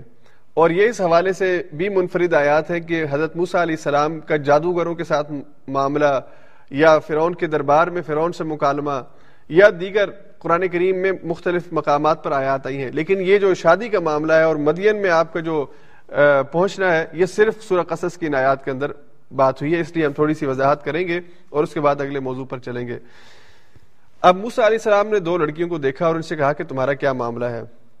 اس کا مطلب یہ ہے کہ اس وقت کنڈیشن ایسی موسا علیہ السلام کو محسوس ہوئی کہ یہ ان لڑکیوں کو مدد کی ضرورت ہے۔ تو جب کسی اجنبی عورت کو مدد کی ضرورت ہو تو اس وقت اس سے بات بھی کی جا سکتی ہے، اس کی مدد بھی کرنی چاہیے۔ بعض ہمارے ہاں حجاب کی وجہ سے اور شرم و حیا کی وجہ سے تقوی کے اتنے لیول کے اوپر ہوتے ہیں کہ کوئی مشکل یا کسی عورت کو مشکل میں بھی دیکھیں تو اس سے بات کرنے کو حرام سمجھتے ہیں۔ اور دوسرا پہلو یہ ہے کہ موسا علیہ السلام اپنے انسان یعنی بشر ہونے، انسان ہونے کی حیثیت سے، مرد ہونے کی حیثیت سے وہ مردوں سے جا کے نہیں پوچھتے کہ وہ بتائیں کہ ان عورتوں کا معاملہ کیا ہے، بلکہ وہ عورتوں سے براہ راست پوچھتے ہیں۔ اس لیے کہ وہ جو مرد ہیں، وہ ویسے ہی نا انصافی کر رہے ہیں کہ عورت جو کمزور ہے، عورت کہ جو ظاہری بات ہے، مردوں کے مقابلے میں، مردوں کے درمیان کھڑی ہو کے اس طرح سے معاملہ نہیں کر رہی، شرم و حیا کی وجہ سے۔ تو اس کے مقابلے میں عورت کا حق جو ہے وہ دیا جائے عورت کو سپورٹ کیا جائے۔ تو وہ عورت سے پوچھتے ہیں، تمہارا کیا معاملہ ہے؟ دونوں عورتوں سے پوچھتے ہیں، تمہارا کیا معاملہ ہے؟ قالت نسقی حتى يصدر الرعاء وابونا شیخ کبیر. تو ان دونوں نے کہا کہ ہم اس بھیڑ کے اندر، اور یہ جو رش ہے، اس کے اندر پانی نہیں پلا سکتی، جب تک کہ یہ بھیڑ رفع نہیں ہو جاتی، اور ہم اس وجہ سے آئی ہیں کہ ہم اپنے، ہمارے والد جو ہیں، وہ بزرگ ہیں، بڑی عمر کے ہیں. ابونا شیخ کبیر، ہمارے والد بڑے، بڑی عمر والے ہیں، اور جب تک یہ مرد نہیں اپنے جانوروں کو پانی پلا لیں گے، اس وقت تک ہم پانی نہیں پلا سکتی. تو حضرت موسا نے کہا کہ میں تمہارے جانوروں کو پانی پلا دیتا ہوں فسقال سم طول اب حضرت موسا نے ان کی اس مشکل کو آسان کر دیا، ان کے ساتھ بھلائی کی، نیکی کی، ان کی ضرورت کو پورا کیا اور جا کے سائے کے نیچے بیٹھ گئے۔ فقال، اور پھر انہوں نے دعا کی رب بھی انی لما انزلت الیہ من خیر فقیر۔ اے اللہ، تو جو خیر بھی میرے لیے نازل کر دے، جو بھلائی بھی میرے لیے نازل کر دے، میں اس کو محتاج ہوں۔ تیری طرف سے جو بھی خیر آئے گا، بھلائی آئے گا، بھلائی آئے گی۔ میں اسے قبول کرنے کے لیے تیار ہوں اور میں اس کو محتاج ہوں۔ یعنی اب میرے رہنے کا انتظام، میرے کھانے پینے کا انتظام اور میری ضروریات زندگی کا جو انتظام ہے، اس کا انتظام کر دے۔ اجنبی ہوں، مسافر ہوں، نئے علاقے میں آیا ہوں۔ لوگوں سے واقفیت نہیں ہے، نہ گھر ہے، نہ کھانے کی کوئی جگہ ہے۔ تو اللہ میرے لیے خیر کا انتظام کر دے اور تو جو بھی انتظام کرے گا، اے اللہ میں اسی کا محتاج ہوں۔ تو یہ اللہ تعالیٰ سے دعا مانگنے کا ایک انداز ہے۔ جب انسان کو کسی چیز کی ضرورت ہو تو اللہ سے دعا مانگے کہ اللہ میرے لیے اس چیز کا انتظام کر دے۔ اب آگے پھر جب وہ دونوں بہنیں گھر گئی ہیں، انہوں نے والد سے کہ اس طرح آج معاملہ ہوا ہے۔ ایک نوجوان آیا تھا، اس نوجوان نے والد نے پوچھا کہ آج جلدی آ گئی ہو۔ تو انہوں نے بتایا کہ آج ایک نوجوان وہاں پہ آیا تھا، اجنبی تھا، اور اس نے ہمارے ساتھ یہ خیر کا معاملہ کیا ہے۔ تو والد نے کہا کہ اچھا پھر اس کو بلا کر لاؤ نوجوان کو۔ اگر اس نے تمہارے ساتھ بھلائی کی ہے تو اس شہر کے اندر کوئی اچھا نوجوان اگر آیا ہے تو اس سے تو ملاقات کرنی چاہیے۔ جاؤ اس کو بلا کر لاؤ۔ فجات احداہما تمشی الاستحیا پھر دونوں میں سے ایک آئی شرم و حیا کے ساتھ موسا علیہ السلام کے پاس اور ان سے کہا، ان ابھی یہ میرا والد، میرے والد آپ کو بلاتے ہیں، لیجزیہ کما سقئی تلنا تاکہ آپ کو اس کی اجرت دے، اس کا بدلہ دے، جو آپ نے ہمارے لیے پانی پلانے کا انتظام کیا۔ تو موسا علیہ السلام اس عورت کے ساتھ گھر تک پہنچے۔ اور وہاں پہ حضرت شعیب سے اپنا معاملہ بیان کیا۔ تو اب جب یہ معاملہ بیان کیا تو حضرت شعیب نے یا دیگر بعض روایات کے مطابق اگر وہ اس حضرت شعیب کی قوم کا کوئی اور فرد تھا، انہوں نے کہا کہ اچھا اب تم یہاں پر آ گئے ہو تو اب تمہیں پریشان ہونے کی ضرورت نہیں ہے، خوف زدہ ہونے کی ضرورت نہیں ہے۔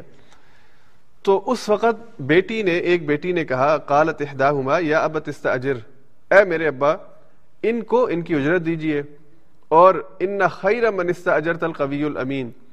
اور یہ اجرت اس وجہ سے دیجیے کہ موسا کے اندر دو صفات ہیں۔ موسا کے اندر دو خوبیاں ہیں۔ ایک یہ کہ یہ قوی ہیں اور دوسرا یہ امین ہے اور مفسرین نے کہا کہ آگے پھر یعنی بائبل کے اندر اس کی تشریحات موجود ہیں۔ قرآن کریم نے اس حوالے سے ذکر نہیں کیا کہ باپ نے پوچھا، تجھے کیسے پتا ہے کہ یہ قوی ہے اور امین ہے؟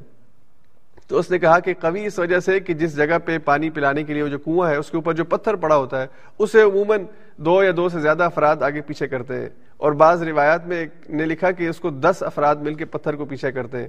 تو موسا نے اکیلے اس پتھر کو ہٹایا ہے۔ اور دوسری جو چیز تھی یعنی یہ تو طاقتور ہونے کے حوالے سے اور امین ہونے کے حوالے سے کیا دلیل ہے؟ یا کیسے پتا چلا کہ امین ہے؟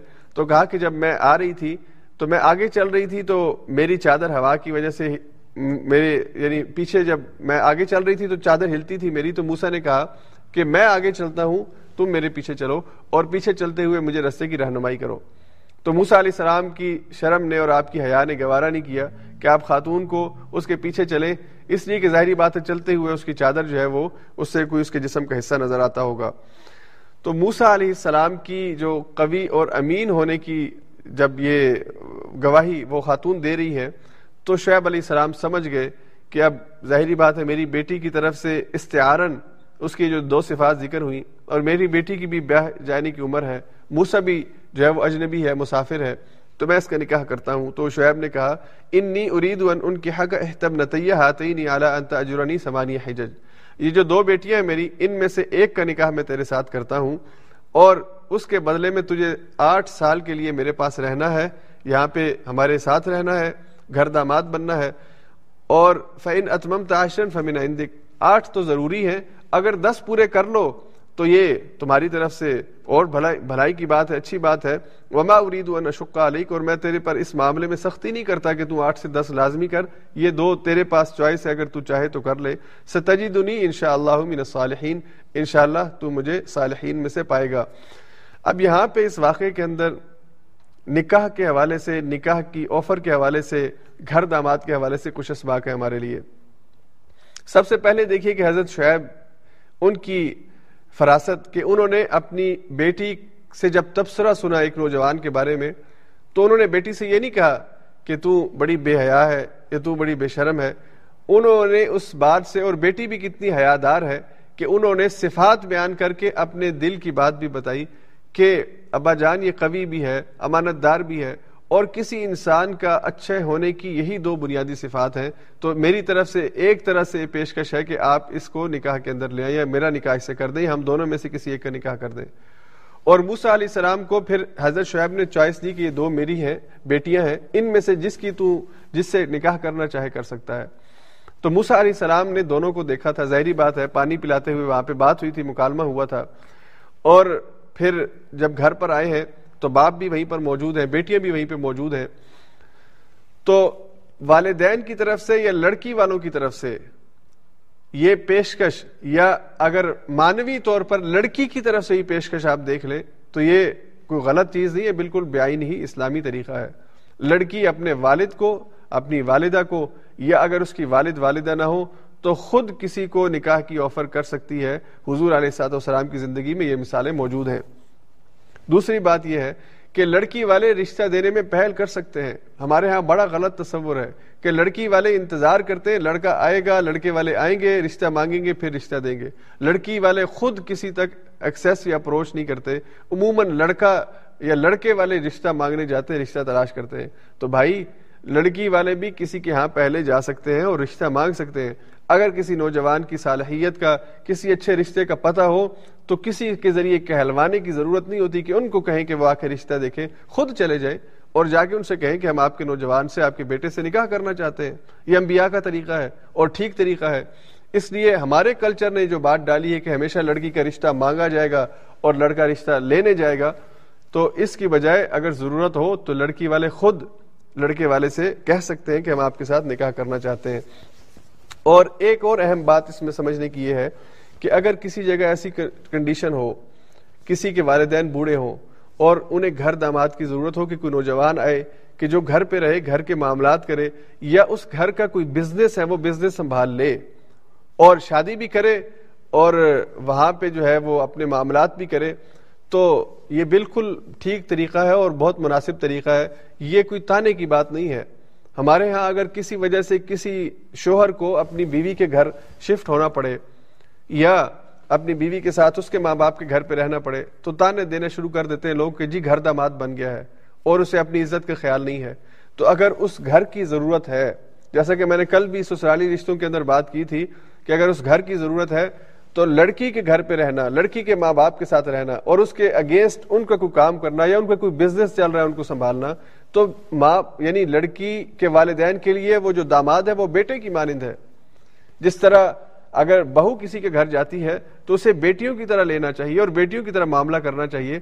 اسی طرح اگر کسی گھر کوئی لڑکا گیا ہے، داماد گیا ہے، تو وہ بیٹوں کی طرح ہے۔ اگر ان کا اب اپنا بیٹا نہیں ہے، جو ان کے بوڑھے ماں باپ کی نگہداشت کر سکتا ہو، تو یہ نوجوان جو ہے، یہ سارے معاملات کو دیکھ سکتا ہے۔ اور پھر ایک اور اہم بات اس کے اندر ہماری سمجھنے کی یہ ہے کہ حضرت شعیب نے چوائس دی ہے کہ آٹھ تو لازمی ہے یہ منیمم ہے میری طرف سے۔ زیادہ کا اگر آپ کر دیں، آپ کی مہربانی ہے۔ میری طرف سے سختی نہیں ہے۔ یا میں یہ نہیں کہوں گا کہ لازمی آپ نے کرنی ہے۔ آٹھ گزرنے کے بعد آپ خود فیصلہ کر لیں کہ آپ کو دو اور سال بھی رہنے یعنی فلیکسیبلٹی دی ہے۔ معاملات طے کرتے ہوئے بہت زیادہ اسٹرکٹ نہیں ہونا چاہیے۔ اس حد تک تو رہیں جو آپ کی منیمم ریکوائرمنٹ ہے۔ لیکن اس کے بعد آگے کا جو معاملہ ہے اس کو اگلے پر چھوڑ دیں کہ وہ اپنی چوائس سے یہاں پہ رہنا چاہے تو رہ سکتا ہے، نہ رہنا چاہے تو اس کی اپنی مرضی ہے۔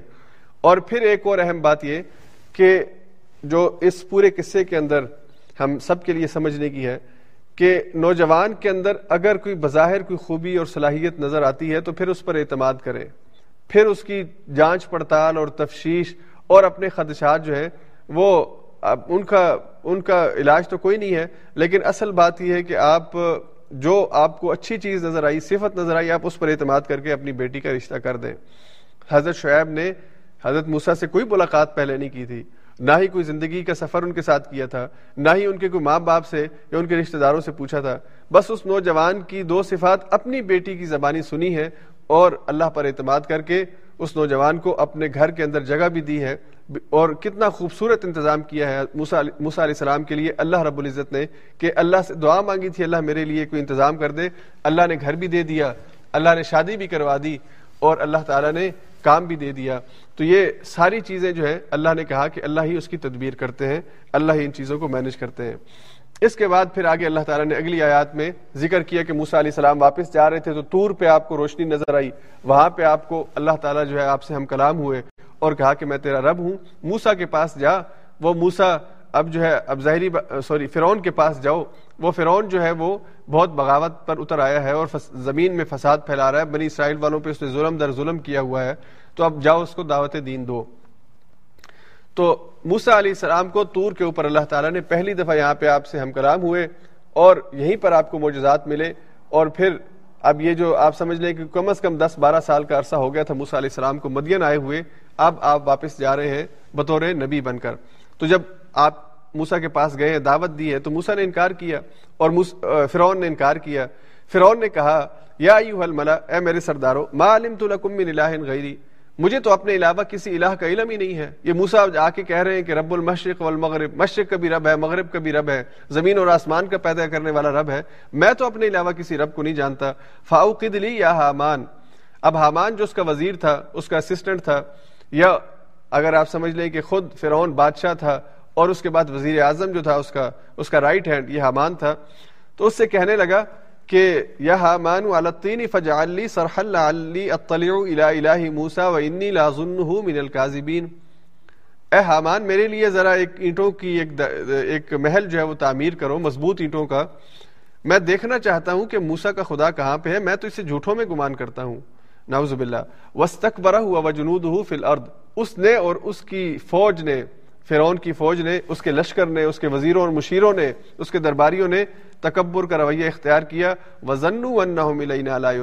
اور وہ یہ گمان کرتے تھے آج کے فرونوں کی طرح کہ انہیں ہماری طرف پلٹ کے نہیں آنا۔ فاخذ نہ ہو جنود فلیم پھر ہم نے اس کو پکڑ لیا۔ اس کو بھی اور اس کی فوج کو بھی، اس کے لاؤ لشکر کو بھی۔ اور اس کو ہم نے غرق کر دیا سمندر میں۔ فن زور کئی فقان عاقبت الظالمین پھر دیکھیے کہ ہم ظالموں کے ساتھ کیا معاملہ کیا کرتے ہیں؟ اللہ کی طرف سے پکڑ آتی ہے اور اللہ کی پکڑ سے پھر کوئی اپنے آپ کو بچا نہیں سکتا۔ اس کے بعد سورت کے آخر میں اللہ تعالیٰ نے قارون کا ذکر کیا۔ ان قارون کان من قوم موسا فبغا علیہم۔ یہ قارون، یہ ایک رویے کا نام ہے اور ایک ایک مثال اللہ نے دی۔ قارون جو اصل میں ایک ایک کریکٹر تھا، لیکن بعد میں ایک تمثیل بن گیا، ایک مثال بن گیا، مادہ پرستوں کی یا مادہ پرست ذہنیت کی۔ تو قارون جو تھا، حضرت موسا کی قوم سے تھا اور بائبل کے اندر یہ لکھا ہوا ہے کہ یہ حضرت موسا کا چچا زاد تھا۔ یعنی حضرت موسا علیہ السلام کے جو والد تھے، ان کے سکے بھائی کا بیٹا تھا۔ لیکن اس نے فرعون کا درباری بننا پسند کیا، فرعون کا ساتھی بننا پسند کیا اور قرآن کہتا ہے، فبغا علیہم اس نے اپنی بنی اسرائیل کی قوم سے بغاوت کی۔ یعنی آپ یوں سمجھ لیجیے کہ اس نے منافقت کا کردار ادا کیا، وہ باغی بن گیا، وہ منافق بن گیا اور وہ اپنی قوم کی بغاوت کرنے لگا یا اپنی قوم کی خبریں جا کے فرعون کو دینے لگا، جسے ہم آج کی زبان میں جاسوس کہہ سکتے ہیں۔ اور اس کے اگینسٹ اس کو اتنا خزانہ ملا، اللہ کہتے ہیں، وَآتَيْنَاهُ مِنَ الْكُنُوزِ مَا إِنَّ مَفَاتِحَهُ لَتَنُوءُ بِالْعُصْبَةِ وَلِلْقُوَّةِ کہ اس کے جو خزانے تھے اور خزانوں کی جو چابیاں تھیں، وہ چابیاں اٹھانے کے لیے اسے طاقتور لوگوں کی ضرورت ہوتی تھی۔ یعنی اس کے خزانے کی جو چابیاں ہیں، جو جہاں پہ اس نے خزانہ بند کر کے رکھا تھا وہ چابیاں اس قدر بھاری تھیں کہ وہ طاقتور لوگ اٹھاتے تھے اس کی چابیاں۔ اور بعض روایات کے مطابق کہ اونٹوں پر لا دی جاتی تھی چابیاں اس کی۔ تو اتنے طاقتور لوگ وہ چابیاں اٹھاتے تھے جن چابیوں یعنی جن تالوں کے اندر اس کا خزانہ پڑا ہوا تھا۔ تو اس کی قوم نے اس قال له قومه لا تفرح۔ اس کی قوم نے کہا، اپنی دولت پر غرور نہ کر۔ ان اللہ لا يحب الفرحین۔ اللہ غرور کرنے والوں کو پسند نہیں کرتا۔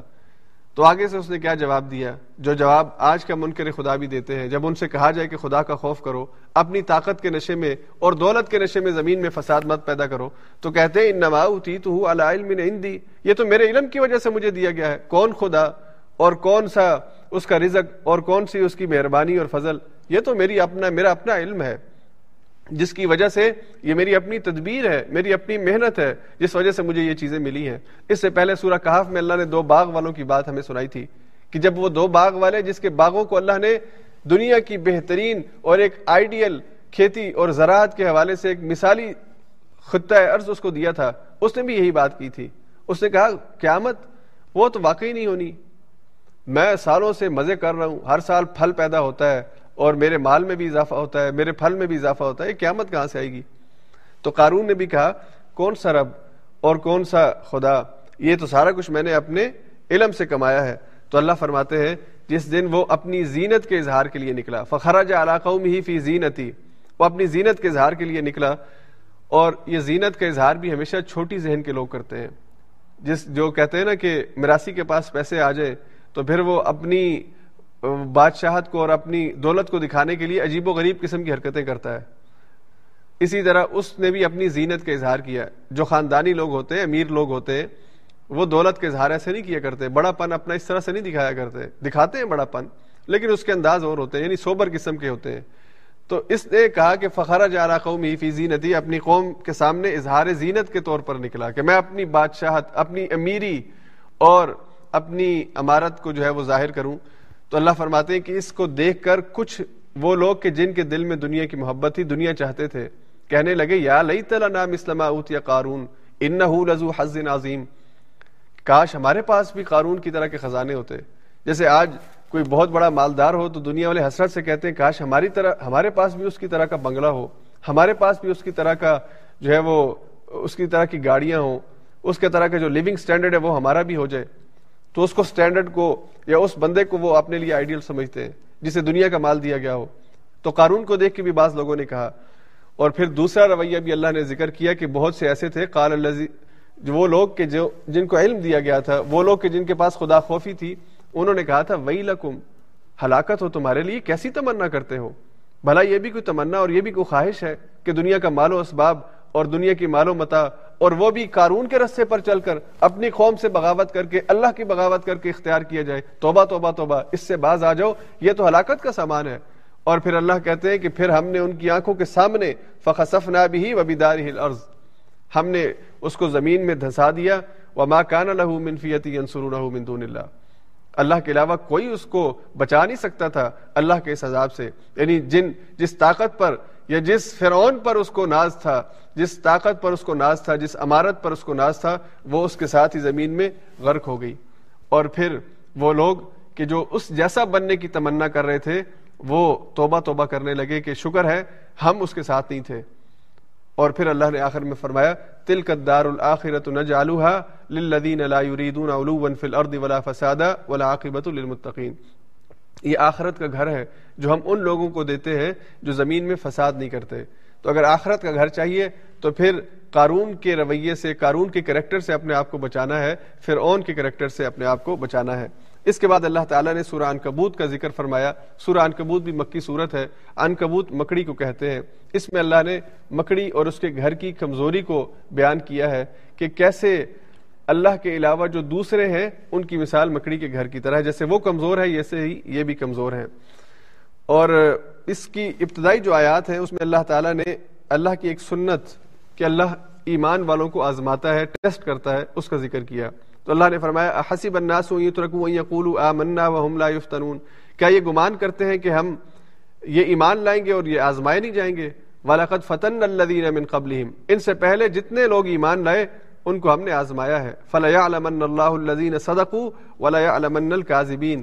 تاکہ اللہ تعالیٰ جان لے کہ سچے کون ہیں اور جھوٹے کون ہیں۔ ایمان کی آزمائش اللہ تعالیٰ کرتے ہیں۔ ایمان کی آزمائش فرعون کے دور میں بھی، ایمان کی آزمائش حضور علیہ سات وسلام کے دور میں بھی اور ایمان کی آزمائش آج بھی ہوتی ہے۔ تو ایمان لانے والوں کو اللہ کہتے ہیں کہ ایمان لانے والوں کو یہ نہیں سوچنا چاہیے کہ بس اب کلمہ پڑھ لیا ہے، اب پانچوں گھی میں، اب سیدھے جنت میں۔ نہیں دنیا کی زندگی میں ان کے سامنے امتحانات آئیں گی، آزمائشیں آئیں گی۔ اور اس امتحان اور آزمائش کا مقصد یہ ہے کہ اللہ اس کے ذریعے سے کھرے اور کھوٹے کا کو الگ الگ کرے۔ یعنی جب کسی آپ سمجھ لیں کہ سونے کی جو خالص کرنے کا پروسیس ہوتا ہے، اس میں اس کو گرم کیا جاتا ہے تاکہ اس کے اندر سے کھوٹ کو الگ کیا جائے۔ ایسے ہی اللہ ایمان والوں کو ایک آزمائش کی بھٹی میں گرم کرتے ہیں تاکہ ایمان اور نفاق ان کو الگ الگ کیا جا سکے۔ اور آزمائش کی مختلف صورتیں ہیں۔ سختی صرف یہ نہیں ہے کہ کوئی ظالم بادشاہ آ جائے اور کوڑے مارنا شروع کر دے، یا تپتی ہوئی ریت میں لٹا کے اوپر پتھر رکھ دے، جس طرح بلال حبشی کے ساتھ کرتے تھے وہ ظالم۔ یا آج کے دور میں کوئی برما کے مسلمانوں کی تصویر دیکھے، جس طرح ان کے ساتھ ظلم کیا جا رہا ہے، فلسطین کے مسلمانوں کے ساتھ ظلم کیا جا رہا ہے۔ تو ظلم کی ایک تصویر یہ ہے، آزمائش کی ایک صورت یہ ہے۔ لیکن آزمائش کی دوسری صورت کیا ہے کہ کسی کو اللہ نعمتوں میں ڈوب دے، کسی کو اللہ نعمتوں میں نہلا دے۔ اس کو اوپر سے بھی، دائیں سے، بائیں سے ہر طرف رحمتیں ہی رحمتیں اور نعمتیں ہی نعمتیں۔ غرق ہو جائے نعمتوں میں۔ اب اس کا بھی امتحان ہے۔ اس کا امتحان یہ ہے کہ ان نعمتوں میں وہ اللہ کا شکر گزار بندہ بن جائے۔ جیسا کہ سلیمان علیہ السلام کا رویہ کل ہم نے پڑھا کہ سلیمان، جب انہوں نے چونٹیوں کی بات سنی کہ وہ یہ کہہ رہی تھی کہ سلیمان کا لشکر آ رہا ہے، اپنے بلوں میں چلی جاؤ۔ تو سلیمان نے یہ نہیں کہا کہ دیکھو، میں کتنا بڑا بادشاہ ہوں، میری بادشاہت سے تو چونٹیاں بھی ڈرتی ہیں۔ نہیں، سلیمان نے کہا، اللہ تیرا شکر ہے تو نے مجھے یہ منصب دیا ہے تو نے مجھے اتنا مقام دیا ہے، مجھے دنیا میں ممتاز بنایا، تیرا شکر ہے، مالک تیرا کرم ہے۔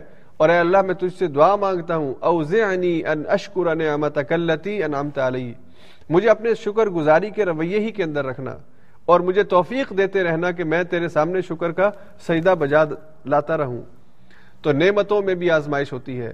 کسی کو دے کے آزمایا جاتا ہے، کسی سے لے کے آزمایا جاتا ہے۔ کسی کو نوازا جاتا ہے، پھر اس کا رویہ دیکھا جاتا ہے۔ اور کسی سے لیا جاتا ہے، پھر اس کو آزمایا جاتا ہے۔ اسی لیے حضور نے فرمایا تھا کہ مومن کا معاملہ بڑا ہی عجیب ہے۔ اجبن امر المؤمن۔ مومن کا معاملہ بڑا ہی عجیب ہے۔ اس کا ہر معاملہ خیر ہی ہوتا ہے۔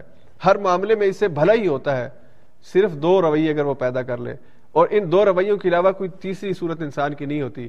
ان اصابت سرا شکر فقان خیر اللہ اگر اسے نعمت ملے، وہ راحتوں میں ہو، خوشیوں میں ہو، کوئی تکلیف، کوئی پریشانی نہ ہو، نہ ذہنی پریشانی ہو، نہ جسمانی پریشانی ہو، نہ گھر کی پریشانی ہو، نہ بچوں کی پریشانی ہو، نہ میاں بیوی کی آپس کی پریشانی ہو۔ تو اللہ کہتے ہیں کہ اس کو جب ایسے حالات میسر ہوں، اس کو آسانی ہو، خوشی ہو شکرا وہ شکر کر لے۔ اللہ کے آگے جھک جائے اور کہے کہ اللہ تیرا شکر ہے۔ یہ جو نعمتیں ہیں تیری ہی وجہ سے ہیں۔ تیرا فضل ہے، میں تو کچھ بھی نہیں تھا۔ تو اللہ تعالیٰ کے رسول فرماتے کہ پھر اس کے لیے خیر ہے۔ وہ ان صابت ہو درا اور اگر اسے تکلیف آ جائے، مصیبت آ جائے، پھر کیا کرے؟ صبر۔ پھر وہ صبر کرے اور تکلیف کسی قسم کی آ جائے۔ مالی تنگی آ جائے۔ حالات بڑے اچھے تھے، بڑا کاروبار چل رہا تھا۔ اب ٹھپ ہو گیا کاروبار، اب مقروض ہو گیا ہے۔ اور حتیٰ کہ اب تو مانگنے کے لیے، مانگنے کی حاجت ہے، کھانے کے لیے پیسے نہیں ہے پہننے کے لیے لباس نہیں ہے جو پیسوں میں کھیلتا تھا، آج کوڑیوں کا محتاج ہو گیا ہے، آزمائش ہے۔ کوئی بہت طاقتور تھا صحت مند تھا، اچانک بیماری آئی ہے، ہاتھ پاؤں جواب دے گئے بستر پہ لم لیٹ ہو گیا ہے۔ اور کوئی صاحب اولاد تھا، اللہ نے اولاد واپس لے لی ہے۔ آزمائش کسی قسم کی ہو سکتی ہے۔ تو اللہ کے رسول نے فرمایا کہ جو ان آزمائش میں صبر کرے گا فقان خیر اللہ۔ اس کے لیے خیر ہی خیر ہے۔ تو مومن کا معاملہ اس حوالے سے بڑا ہی خوش نصیب ہے کہ اگر وہ مشکل لمحات میں صبر کر لے اور خوشی کے لمحات میں شکر کر لے، تو وہ اللہ کی طرف سے اجر کا مستحق ہے۔ اور اللہ نے پھر فرمایا منکان ارجو لقاء اللہ فعن اجل اللہ کہ جو اللہ سے ملاقات کا امیدوار ہے، اور ہم میں سے کون ہے جو اللہ سے امید نہیں رکھتا کہ اس سے ملاقات ہوگی، بلکہ ہم سب کی سب سے بڑی تمنا اور آرزو ہی یہ ہونی چاہیے۔ ہم سب کی سب سے پہلی اور آخری اور سب سے بڑی خواہش ہی یہ ہونی چاہیے، اے اللہ اپنا دیدار کروا دے۔ جب ہم قیامت میں تیرے سامنے آئے تو تیرے دیدار کرنے والوں میں ہو دنیا میں تو ہم تجھے نہیں دیکھ سکتے، تجھے بن دیکھے تجھ پہ ایمان رکھتے ہیں۔ لیکن اے اللہ، قیامت کے دن جب تیرے پاس آئیں گے تو ہمیں ان لوگوں میں شامل فرمانا کہ جو تیرا دیدار کریں۔ قیامت میں بھی کچھ لوگ رب کے دیدار سے محروم ہو جائیں گے۔ اللہ ہمیں ان میں نہ شامل کرنا۔ اے اللہ، ہماری سب سے بڑی خواہش۔ اور حضور علیہ صاحب السلام نے یہی بات اپنے صحابہ سے کہی تھی۔ کہ تمہیں پتا ہے جنت کی خوشیوں میں، جنت کی نعمتوں میں سب سے بڑی نعمت کون سی ہے؟ صحابہ نے کہا، اللہ کے رسول آپ ہی بتائیے۔ تو حضور علیہ صاحب السلام نے فرمایا کہ اللہ تعالیٰ جنت والوں کو جب جنت کی تمام نعمتیں دے دیں گے، ہر ایک کو اس کا گھر، اس کا محل، اس کی پراپرٹی اس کے تمام جتنا بھی اس کا ایریا جو اللہ نے اس کو دیا ہے، جس کی مسافت زمین اور آسمان کے برابر ہے، وہ سارا دکھا دیں گے۔ جنت کی نعمتیں اس کو مل جائیں گی۔ ایسی نعمتیں کہ جس کا وہ تصور دنیا میں کر ہی نہیں سکتا۔ تو اللہ جنتیوں سے کہیں گے ہاں بھائی، تمہیں وہ مل گیا جس کا تم سے وعدہ تھا۔ تو کہیں گے، اللہ ہمیں مل گیا۔ پھر اللہ کے رسول فرماتے ہیں کہ اس کے بعد اللہ کہیں گے کہ اب جنت کی سب سے بڑی نعمت وہ اللہ کا دیدار ہے، وہ مومنوں کو عطا ہوگا۔ اللہ ہم سب کو اپنا دیدار عطا فرمائے۔ تو پھر اللہ فرماتے ومن جاہدہ فإنما یجاہد لنفسه، جو جہاد، مجاہدہ کرتا ہے، اپنے نفس کو غلطی کام، غلط کاموں سے، اپنی فکر کو غلط رستوں پہ اور اپنے رویوں کو غلط ہونے سے بچاتا ہے، یہ مجاہدہ کرتا ہے اپنے ساتھ۔ فإنما یجاہد لنفسه، اس کا مجاہدہ اس کے اپنے لیے ہے۔ اللہ کے لیے یا جیسے کہ میں نے کل کہا کہ ہمارا نیک بن جانا اللہ کو فائدہ نہیں دیتا، ہمیں فائدہ دیتا ہے۔ تو ہمارا نفس سے مجاہدہ، نفس کے ساتھ جہاد، یہ ہمیں ہی فائدہ دیتا ہے۔ اللہ تمام جانوں سے بے نیاز ہے۔ اس کے بعد پھر اللہ نے آخری آیات میں یہ ایک مکڑی کی اور مکڑی کے گھر کی مثال بیان فرمائی۔ مسل الدین اتخذوا من دون اللہ ان لوگوں کی مثال جو اللہ کے علاوہ دوسروں کو اپنا اولیاء بناتے ہیں، اپنا دوست بناتے ہیں، اپنا خدا بناتے ہیں، یا اللہ ہی کی صفات ان کو دیتے ہیں کمسل العنکبوت مکڑی کی طرح ہے۔ اتخذت بیتا جو گھر بناتی ہے۔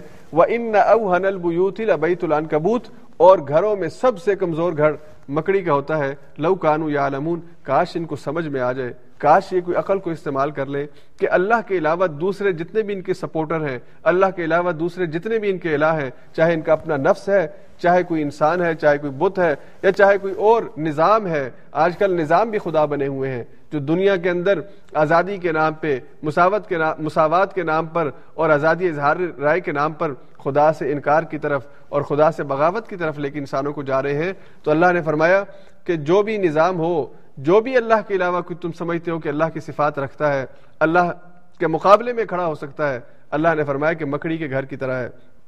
وہ تل کل امسال الناس اور ہم یہ مثالیں بیان کرتے ہیں انسانوں کی ہدایت کے لیے۔ وما عقل عالمون لیکن اس سے سبق صرف وہی حاصل کرتے ہیں کہ جو علم رکھتے ہیں۔ خلق اللہ السماوات والارض بالحق اللہ نے پیدا کیا ہے آسمانوں کو اور زمینوں کو، حق کے ساتھ اور سچ کے ساتھ۔ ان نفی ذلك لآیت للمؤمنین۔ اور اس قرآن میں نشانیاں ہیں ان لوگوں کے لیے کہ جو ایمان رکھتے ہیں۔ اللہ نے یہاں پہ مکڑی کی مثال بیان کی، اس کے گھر کی مثال بیان فرمائی۔ اور اللہ نے کہا کہ یہ گھروں میں سب سے کمزور گھر ہوتا ہے۔ اب مکڑی مکڑی کا جو گھر ہے یعنی آپ معمولی سے ہاتھ کی جنبش سے اس کی ساری محنت کو، اس کے بنے ہوئے گھر کو غارت کر سکتے ہیں، گرا سکتے ہیں۔ تو اب کتنی خوبصورت مثال اللہ نے دی ہے کہ اللہ کے علاوہ دوسروں کو جن کو تم اپنا خدا سمجھتے ہو، اللہ کے علاوہ دوسروں کو تم جو اللہ کا حق دیتے ہو، اللہ کے علاوہ دوسروں کو جن کے آگے تم جھکتے ہو، یا سمجھتے ہو کہ وہ اللہ کے مقابلے میں تمہارے مددگار ہو سکتے ہیں، یوں ہی سمجھ لو جیسے مکڑی کا گھر ہوتا ہے جسے تم ہاتھ کی معمولی جنبش سے اس کی ساری محنت کو ضائع کر دیتے ہو یعنی اس کی کوئی حیثیت ہی نہیں ہوتی، اس کی کوئی وقت ہی نہیں ہوتی۔ تم جن کی بنیاد پہ بڑے بڑے محل اور بڑی بڑی بنیادیں تعمیر کر لیتے ہو اور بڑی بڑی آرزویں اور تمنائیں باندھ لیتے ہو اور یہ سمجھ لیتے ہو کہ اللہ کے مقابلے میں تمہاری مدد کریں گے، یہ کچھ بھی نہیں ہے، کچھ بھی نہیں ہے۔